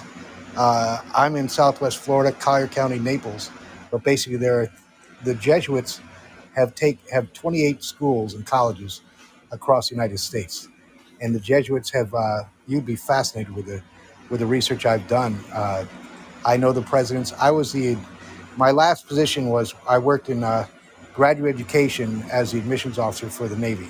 This is above the uh, uh, what you would know as as the midshipmen's for Annapolis in Maryland. Mhm. Mm. I was in Monterey, California, and I managed the admissions officer program. There were 330 uh, professors. Uh, 30 of them were adjunct, but I worked with them and helped uh, improve the programs. Anyway, I'm not here to talk about me. I'm just saying, going uh, uh, with Gary Wayne. I respect him highly. I was so impressed with his research that that's why I transcribed all of his essays. It took a while. Oh, and he's brilliant. But yes, I do agree with you on that because they're okay. The Bible is great, right? And it, it's a fantastic thing. You know, that has nothing to do with my personal beliefs or whatever. But uh, if we're using it in the scope of history and time, it is just a historical document that many other historical documents support, right? So other factors and ideas outside of Christianity should also be considered for some of the conditions that have occurred, right? Right. So I get exactly what you're saying because I've introduced, Okay, I Uh-oh. to interrupt. and Right. so I, I do know exactly what you're talking about, and that's something that my co-host Red and I, which you, you would find very fascinating. We got to get Red back in here because this is what Red and I do. Is mostly we've done trying to explain from the history until now how we got here. Well, that I can. That and explaining certain groups and certain theories and certain ideas and especially about mystery schools and ideals especially like you know he's talking about the jesuits here and that would fall in line with mystery schools and and those type of esoterics that have been shaping our culture and world for a long time to get where we are now today correct. History has been completely written, Scarlett, and Red. Is Yes. that is what we have and learned- tim's here yeah tim is here i got red isn't on tonight but she's one of my co-hosts that we've done many shows and she had her own show journey into freedom on the network um, that we have done many many shows with over many many years um, but she she was a good expert in that but continue Okay, I I thought Red was the uh, the the tim is with us The yeah on the Scarlett and tim tonight okay. It's his name is Tim. I'm sorry. Yes. Okay, I apologize. All right, Tim. I'll, I'll write this down. Anyway, um, I have researched since uh, I got out of the uh, army as a captain in 1992, and then at that point I worked for the Defense Department as a senior analyst, and I learned the hard way is that basically everything we've been taught and learned over time is a combination of lies, deceptions, disinformation, cover-ups, false truths, and treachery. The fraction of one percent that we actually have learned that is positive is from our parents and their parents and their parents for generations untold. Mhm. That is the truth that That we have. So I hope and that makes sad because I mean a lot of documents do support that, especially that Red and I have went over in the past. Like Tim, Tim has been around for the last two years, but Red has been with me since 2015, since I have been starting in my career in radio, right? And when we started going through like the CIA declassified files, Stargate files, all of these things on air, we were showing people that look, these are government declassified documents admitting some of these things that they claim to not exist, much like alters and things that uh, enter into people as entities. You know, people say, "Oh, that's hokey pokey, that doesn't exist," but Star- CIA Stargate declassified files state that it does exist, and they're the ones who started it. So.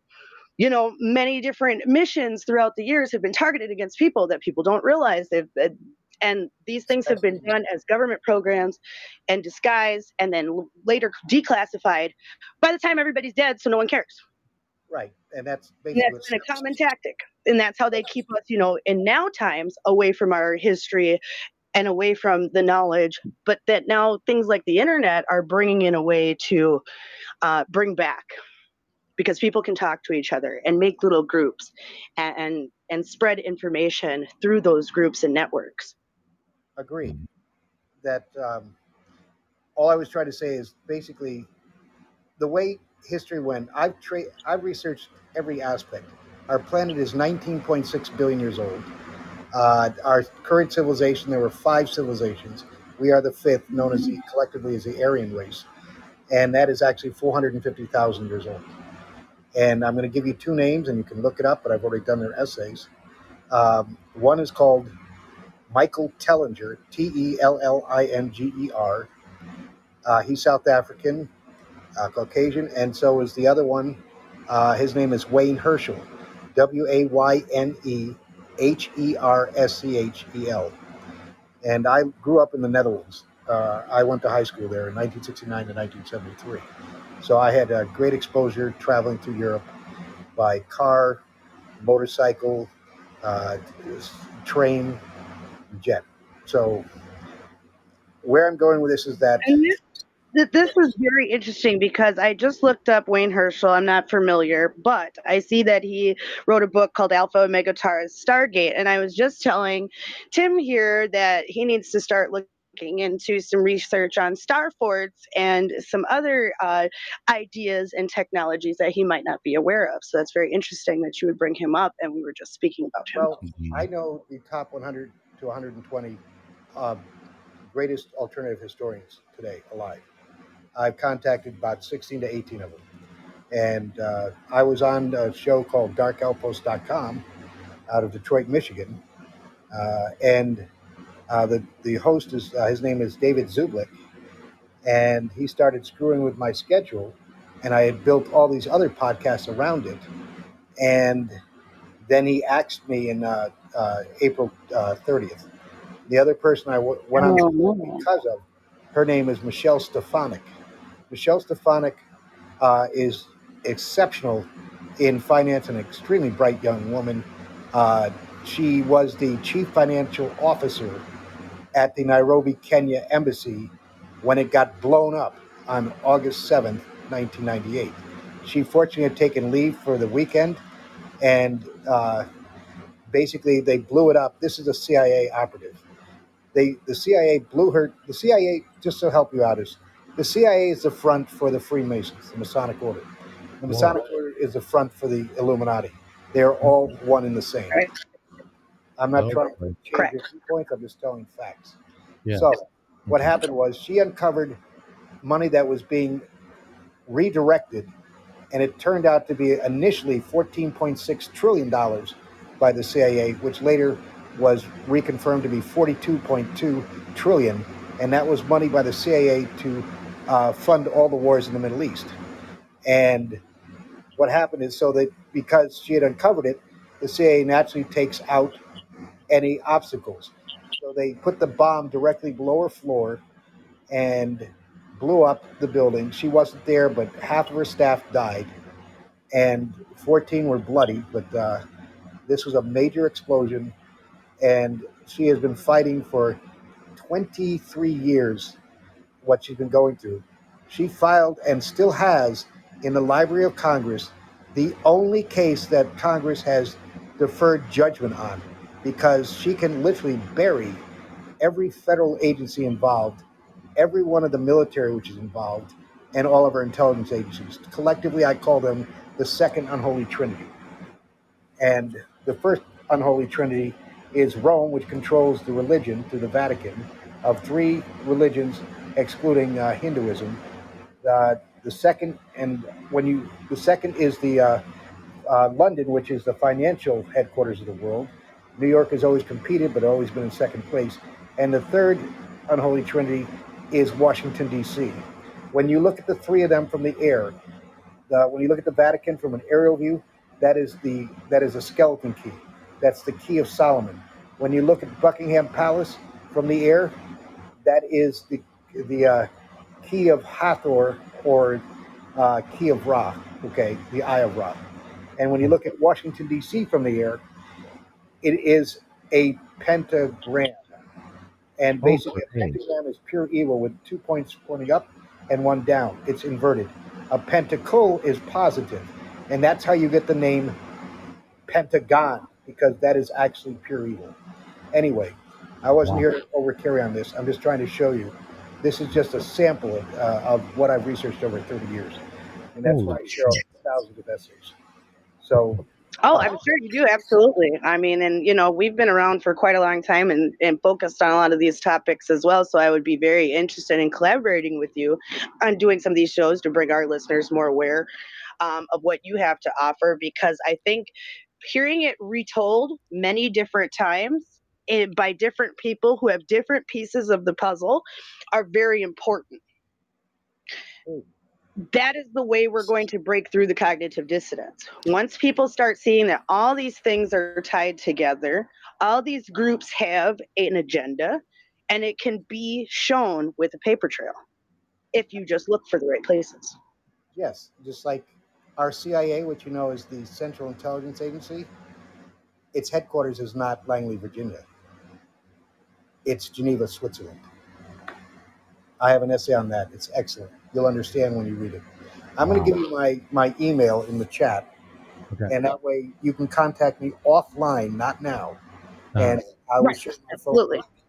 Okay, so just um, let me take it off of uh, capitalization. Okay, it's S and Sierra, P is in Papa, E is in Echo, C is in Charlie, T is in Tango, R is in Romeo, E is in Echo, 990 at gmail.com. Okay, so I'm getting it for you now. I spoke it faster than I wrote it because I've I'm severely disabled. I've lost the use of my right arm and hand, so I'm I'm one-handed. so it's uh No worries. no, it's but I I've managed to do all this and uh, in Canada, the ones that is a Christian-based uh, audience with Jeff Shepard in Ontario. I'm on every Wednesday. He was on uh, vacation or b- rather business this week, so we didn't do a show. But there's 45,000 that listen to him, and that is over daytime, nighttime, and he shares the information over uh, six, at least six uh, uh, media platforms wow. but they believe me. They know I've earned my integrity on all these.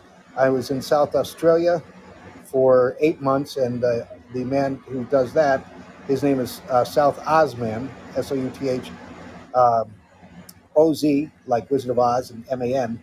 Uh, he's taken a leave of absence for probably three months. But the one I do Tuesday, that's in the Netherlands, and that's where I grew up uh, in Amsterdam, and his name is Lawrence, L A U R N S and uh, we are, so I am doing less now than I did before, and uh, whenever they take vacation or, or business, uh, so be it. But uh, either way, I we have our own show on Mondays from six to eight p.m. I'm doing Wayne Herschel. I'm finishing up on one of the essays. Is that Eastern time then? Yes, always yeah, because I'm I'm Naples, Yes. South Florida. Okay. and that's that's wrapping up uh, number section six, and that is I did a book. Um, I don't know if you've ever heard of these people.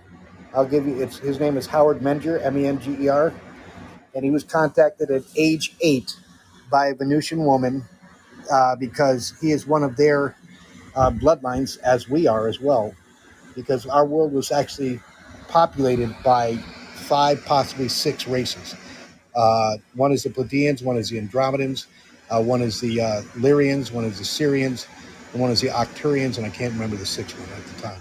But anyway, we are we were all star seeded, and Right. Wow. um, And I, if you want to go to like Galactic Federation and things like that, because we used to do many shows on that, Red and I, this is really funny because you're bringing back all the topics that I literally have just said, like the last couple shows that I need to get back to my roots and the shows that I used to be doing. And this is the type of topics we used to do. Um, so that's so very fascinating that you just happened to call in tonight, just out of the blue, because Tim and I don't usually do a show on Podbean together at all. Nope. Um, we're usually on my network, Freedom Revolution Network, which he is also uh, co-host and co-owner of. But um, it's very fascinating because it's a synchronicity. Because I literally just said we need to start doing these shows again, and I've done many shows with a young man named Jermaine, um, where we would talk about these different uh, races, what they did, what their what their place was, what their messages were, um, and so some of my listeners are very very aware um, of these topics. So I find that fascinating. Yeah. Well, yeah. it's just uh, irony. Okay, very positive that uh, we happen to Right, connect. Happen to connect with both of you to together on this platform, and you both have an interest in my specialty, which is on one one uh, on our podcast of Beyond One's Belief. Uh, we talk about um, basically what the public would have never have learned uh, from. I had a near death experience when I was 20 years old. I was in a horrific car accident. I broke many bones in my body. I was in traction for six months, but the first 3.5 months I was comatose. I crossed over, and I can give you very positive information about that. Uh, I lived over 80% of what lies beyond, and Holy we've been alive forever. We never die. We are eternal beings, however, we are not immortal. Whatever is wrong with the body stays with the body, mentally and physically. And we cross over to the next plane of existence. We just uh, ex- go from the, however, the fourth dimensional realm is controlled not by the Creator or by Christ, but it is controlled negatively. Uh, I, these would be terms you probably might not be familiar with, but reptilians and grays. Anyway, um, Yep, I'm very David- familiar with reptilians He's and have done into- many, many shows and about them as well. And so, like I said, these are very, very funny topics to bring up because I have done many, many shows on these things. Yeah, you're well, get, go ahead. I don't want to, you know, I don't I'm want getting, to. we're getting out of your league, Tim, for sure. I'm, Well, this not- is going to no, be good for you to get Yes, you are. get some of the Yes, education. yes, you are. But he's talking about David Icke stuff, so I know what he's No. talking about. I have issues with David Icke. No, I know, but uh, but he talks about this stuff. That's all I'm saying. Yeah, that's maybe where you like a lot of people in the mainstream get some of these ideas, but the Corey Goodes and the David Ickes, eh, is- I can tell you things about them you probably aren't aware of. Okay. Okay, Oh. I'm not. I'm just. I share knowledge. I don't covet it. Sure. Okay, David Icke. I have a picture of him. I know his background of, in Great Britain, and I have a picture of him and his wife where they're doing one of the ten uh, demonic hand signs, which is the uns- upside down triangle. Anyone that does that, that uses demonic hand signs, well, that's telling you something right there. No. Okay, and I can share that photo. Okay, that's number one on David Icke. Yes, he does have knowledge. He said he happened to uh, originally just pass by a bookstore and something told him to go in there. He got this message. He went in there and found a book and then started reading it. But basically, in every, the world is controlled by the Masonic order. This is a fact. It's based on Zionism. I've traced Zionism back 20 plus thousand years. And I've traced, when you look up Michael Tellinger, you'll realize that our civilization is 450,000 because the uh, planet Nibiru, known as the Anunnaki, which came to Earth, which are reptilian, they were fourth dimensional. They were mining gold in southern Africa. There's over 4 million sites. And he has proof of it because he even has a uh, what looks the same thing as what Edward Leedskalnin did when he uh, was moved uh, Coral Castle in uh, Miami when he built it uh, at nighttime. No one ever saw him, but it was done through sound, and uh, light is actually a component of sound. But he has it, it has to do with frequencies and sound. Same thing that Nikola Tesla was trying to express to the public. So the point is um, that he has what looks like an ice cream cone, as far as by size dimension, uh, both. And this literally, every time he does tours and he brings it as an example, it sets off all the alarm systems at the airports and security. And they always question them, but basically, it is a, a stone, a specific type of stone, and it literally levitated the gold up to the base ships that were above from South Africa. But you'd have to read up on uh, Zacharias Sitchin and know uh, about uh, his uh, 14 books that he wrote and co-authored. So I didn't want to overdwell on that. but- Carl did a lot of shows about Zecharia Sitchin. Um, he so that's somewhere good to go look, Tim, to try to get that good condensed information that isn't tainted, because a lot of that came from a good place um, Well- back then, especially about his theories and his books as they came out at the time. And in some of the CIA declassified files, there is proof um, that CIA and other groups believed what he said is absolutely true, and that's in the CIA's Stargate files Right. I've that Red and I had chose about previously. Oh. okay. You seem to have done a lot of research as well, both of you. Uh, so if I named like Andrew Basiago, do you know who he is? I do not. No. Okay. Have you ever heard of Project Pegasus? Yes. Yes, I have. That was him. Okay. Okay. For the CIA, and he was doing time travel at age eight between uh, Woodbridge, New Jersey to uh, Santa Fe, New Mexico with his father. He also went back in time to Lincoln's Gettysburg Address, and we have a photo of it that turned up 10 years after he did an interview in a closet in an attic, I think in Pennsylvania. And that is the act, it's an actual photograph, and it's the only third existing photograph of Lincoln's Gettysburg Address. And you see him in the field right there at age eight. We were literally just talking about time travel the other night. Yeah, you're freaking me out. You really are. I know. I'm telling you, You're when you get on this level of shows, Tim, people will come to you like this. This is not something that I'm not used to having doing a call in show. And we did a live call in show. Like I said, Art Bell style, whoever wants to call in could call in. Yeah, absolutely. We would- Throughout my whole career, we have got people like Chris who call in and just happen to be the right people on the right wavelength at the right time with the right amount of knowledge with the puzzle pieces that we've already taught people to fill in. Like I'm telling you, you can't even make this stuff up. You just got to roll with it. Right. Um, So, Chris, you're saying that time travel is is it exists, and there's five types. five types. Correct. The one that uh, Andrew Basiago was doing with his father, they were called chrononauts, and they used a chronovisor. I have essays on this. I will share them with you. Wow. So yes, and you will see pictures of Andrew Basiago uh, going back to um, uh, back to Lincoln's Gettysburg Address uh, to uh, uh, Lincoln's um, assassination. Basically, the CIA has run everything. Our government, but it, they're they're basically the lowest form.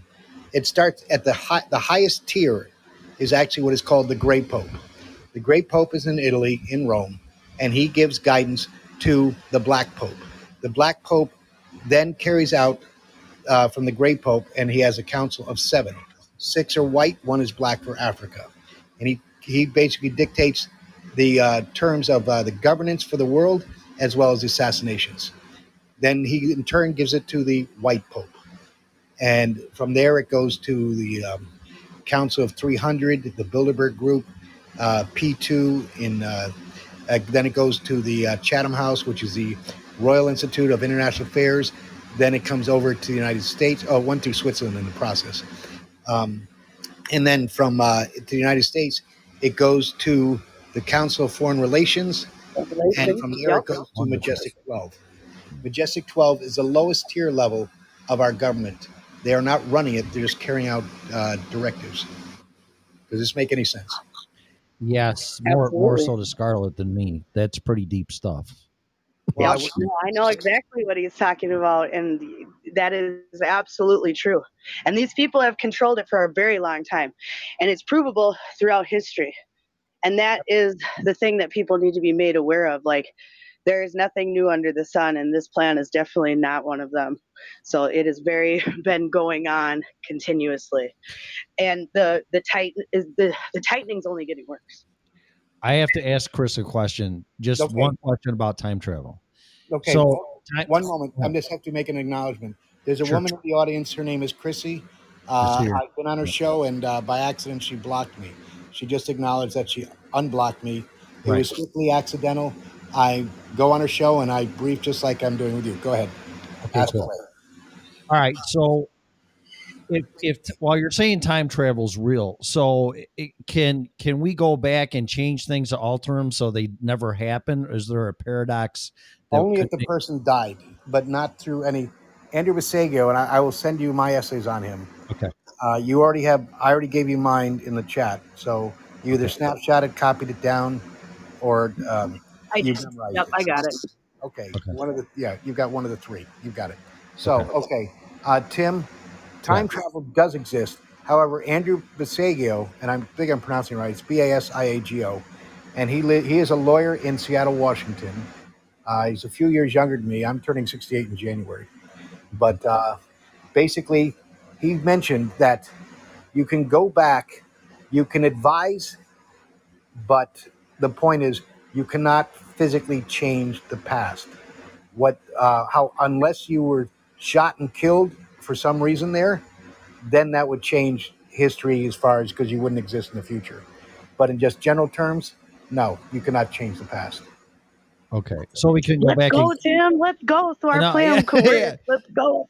Yeah, well, we should bring up the Minnesota thing to them with the. Uh, Well, yeah, like I said, there was this caller on Art Bell who claimed to have called in in the year 2030. Okay, and this was in 1999 was the call. In 1999, uh, at the time, he was asking questions about what was going to happen with Y2K, all these other things. But one thing he dropped in the conversation was that he was in the new physics building in the University of Minnesota. Well, I live here, and about three years ago, I went to a concert for Lindsey Stirling, and they were building a new physics building. So, if the timeline would be correct, that means he would be alive now, he'd be getting ready to go to college, and by the time this new physics building is built, this wall that exists for time travel would exist in the basement of this physics lab. And so that was Tim's idea was let's go find the kid. And I was like, well, maybe we could. well that sounds almost uh, similar to one that was on art bell show and uh, Yeah, it was on our It belt. That's what I'm talking about. Yeah. His name was. Jameson from the, the University of Minnesota. And I remember this call in depth because I am from Minnesota. So when I went to this concert and seen the building being built in 2018 after the old one had been teared, torn down after 100 years of standing, it kind of piqued my interest because then I remembered this call that happened in 1999. Okay, amazing. Well, Yeah. I, I, my college was in by mid '70s, so um, you have an advantage to me. You have youthfulness versus uh, my elderly staff uh, status. But anyway, yes, uh, that was Art Bell. Wisdom around here. We've got we've got listeners of all ages around here, and we like to call it wisdom around here. Yes, I call it wisdom as well because what I can tell you when you cross over, uh, I can just give you a quick overview re- real fast. Number one is that as you cross over, uh, you are an energy orb, okay? And your body remains behind, and everything that's physically and mentally wrong stays with the body. This is a fact. When you cross over, basically you go through what is called a life review. You will experience this, everyone will. Life review is what's happening. It's the reptilians, which are the are, um, known as the Alpha Dracos and the Omega Orions, and the the uh, 3.5 foot grays from Sirius, either A or B, uh, basically uh, are helping. They're subordinate, and they're a cloned race. But the, where I'm going with this is that um, every whatever you think, whomever you are thinking of when you cross over, if it's a, uh, a spouse, uh, relative, uh, parents, grandparents, uh, friend, uh, a disciple, uh, a savior, that's exactly whom they will uh, assume their physical form. They have this ability; they can transmutate. And they're so basically what they've done uh, scarlett is they've actually tapped into your memory and pulled out the key significant points of what was positive neutral and negative so you're seeing a, literally a flashback of what Yep. this happened when i was 20 and i remember it just, I'm I'm very uh, familiar with this um, this whole idea because I was a big follower of Sylvia Browne, And this is exactly what she explains occurs when you cross over of this life review that takes, you know, what would be in our time like a couple days, but like they show you all of these points It's a flashback, like we're in once you get there. Okay, from that point, after you've seen that, that's in preparation. It's, this is all not positive. And then the next step Right. is that it's called a uh, review board. I call it the karmic review board because then Right. whomever you are thinking of, they've already assumed that form. And what they've done is their purpose is to convince you to uh, stand before, it, you know, come before the, because it's all telepathic, come before the review board. And their whole mission is to convince you to go into the tunnel of light that does Right. exist. And you basically Light text. what yeah. what they don't know, and this what what they're they're not aware is that basically for like I've been sharing all this, so the people that listen to me on all the podcasts for the past year plus is that they're learning when you cross over and you go to the life review and then you go before the uh, review board. It's all based on what we call free will, and they Yep. must have your consent. So what you do is you telepathically refute or refuse to go to the review board and you refute to go into the tunnel of light. They cannot force you. They're going to use every excuse under the Don't do book. that. I've heard the tunnel of light is bad. Yeah, no, I've heard this, Tim. Remember, I was just talking to you about uh, free will the other day. Remember this? Remember this? Yep. Yep. So uh, I'm glad you're aware of it, both of you. So what it is is that the what the public doesn't know is this tunnel of light is basically it's going to send you back into our world through this birth, life, death, recycling, enslavement scenario that we've been experiencing. I've traced it back 230,000 years since the reptilians, uh, which were the Anunnaki, when they were uh, mining gold uh, for their planet Nibiru, which their uh, atmosphere was uh, degrading.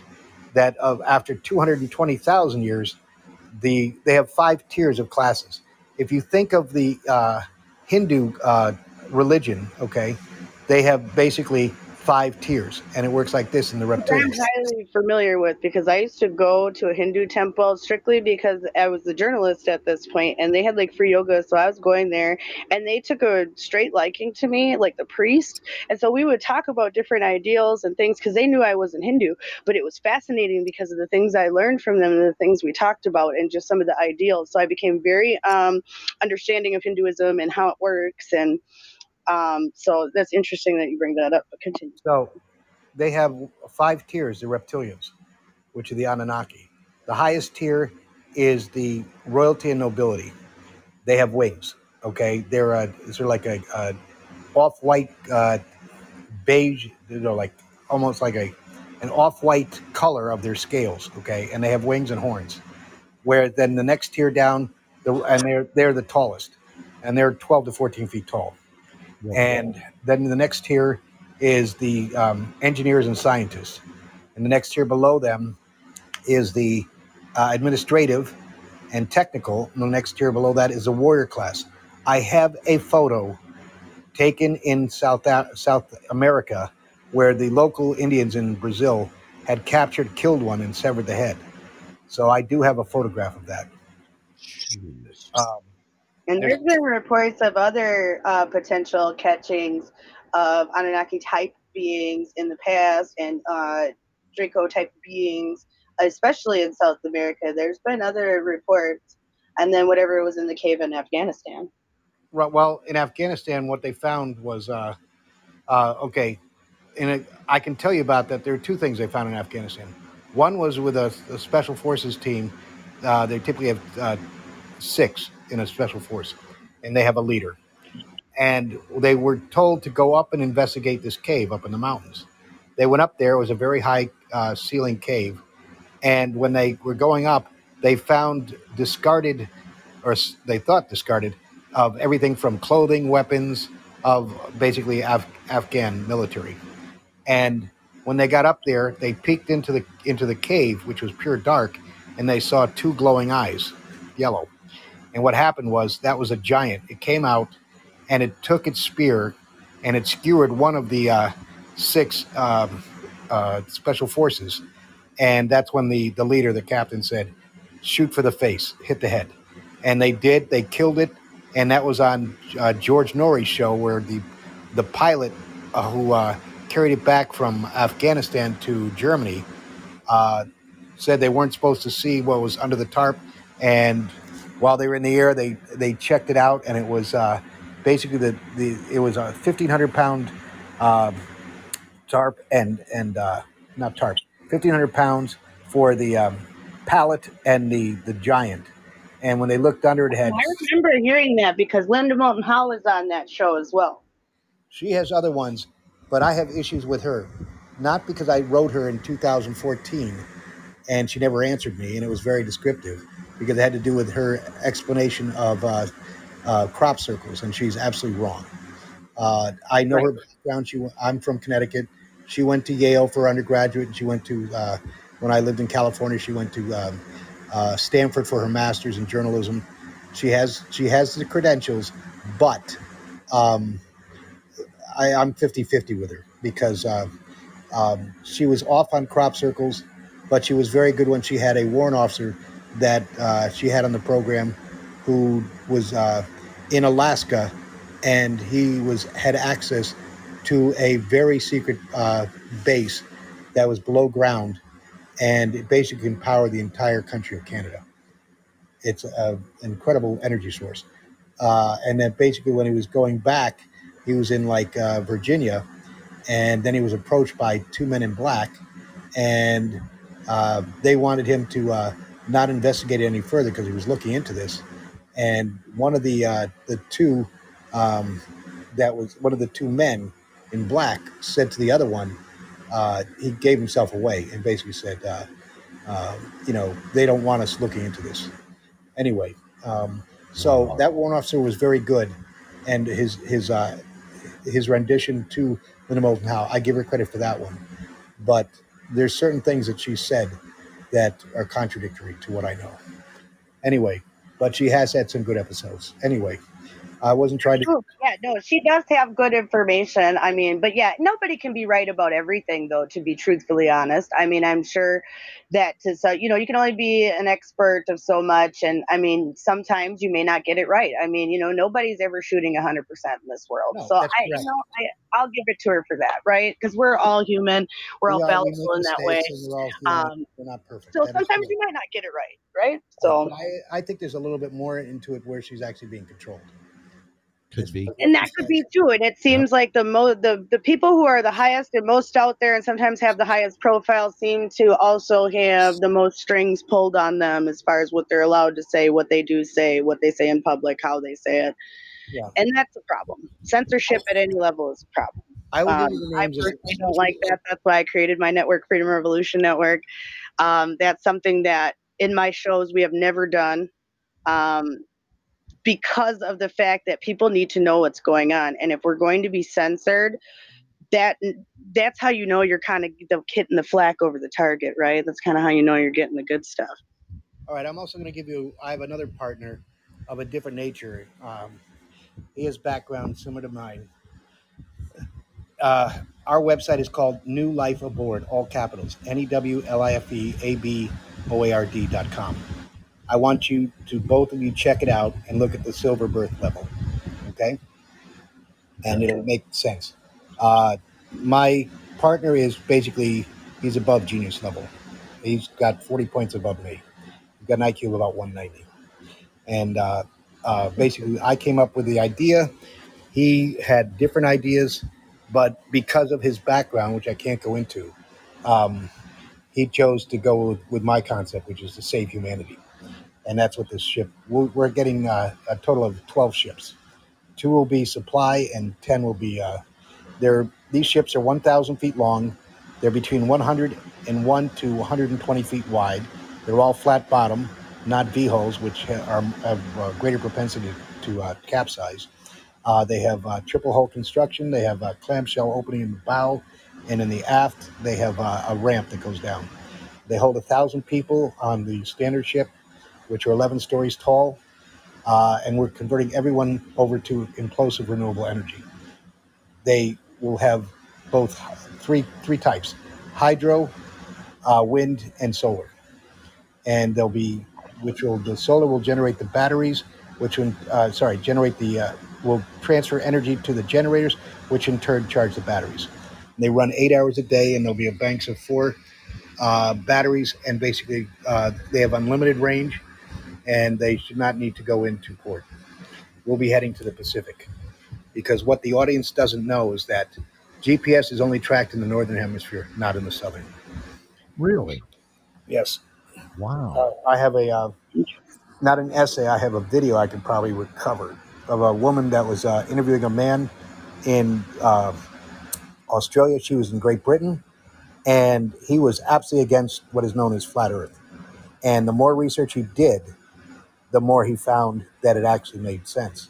Because in the southern hemisphere, all pilots will, they have to turn off their GPS one hour from leaving, uh, like say Sydney or uh, Melbourne, Australia, or uh, uh, you know, it goes. You can take any country in the southern hemisphere, and if you look at where their flight plans are, if you wanted to fly from, say, Sydney or Melbourne directly across to say Santiago, Chile, across the Pacific Ocean, well, you have to fly to Los Angeles or Mexico City, and then quote supposedly down to Santiago, Chile. This applies for South Africa, for Cape Town, Johannesburg. Uh, if you're leaving from Buenos Aires or uh, uh, uh, you know any anyone in uh, on the eastern coast. Like when you go down to like Patagonia and all that, you're absolutely right. When you're when you think about it, they make everybody fly in and then like fly down, even for like trips to Antarctica. Um, correct. that is also true. I'm in like this group that follows like you know um, Antarctic cruising, and a lot of people are actively going in the group, and everybody has to fly into like either LA and then you fly down and then you fly all the way to the tip and then you get on the ship. And so that's very interesting that you would say that. Well, I've We've done a lot of research on maps and mapping and like the WGS 84 system. Uh, back in the day, me and Red did a lot of work on this because we knew a pilot who was talking about some of these theories and ideas and how, you know, how altimeters work and how, you know, those things would not quantify the way that they claim you have to get there, right? And just based on, you know, how flight patterns, flight levels, and those things work, it just doesn't make sense to have this shape if you if you claim this exists. So I get where you're coming from on this, and I get where you're you're explaining this because this is one of the questions that I had many years ago was, you know, what about you know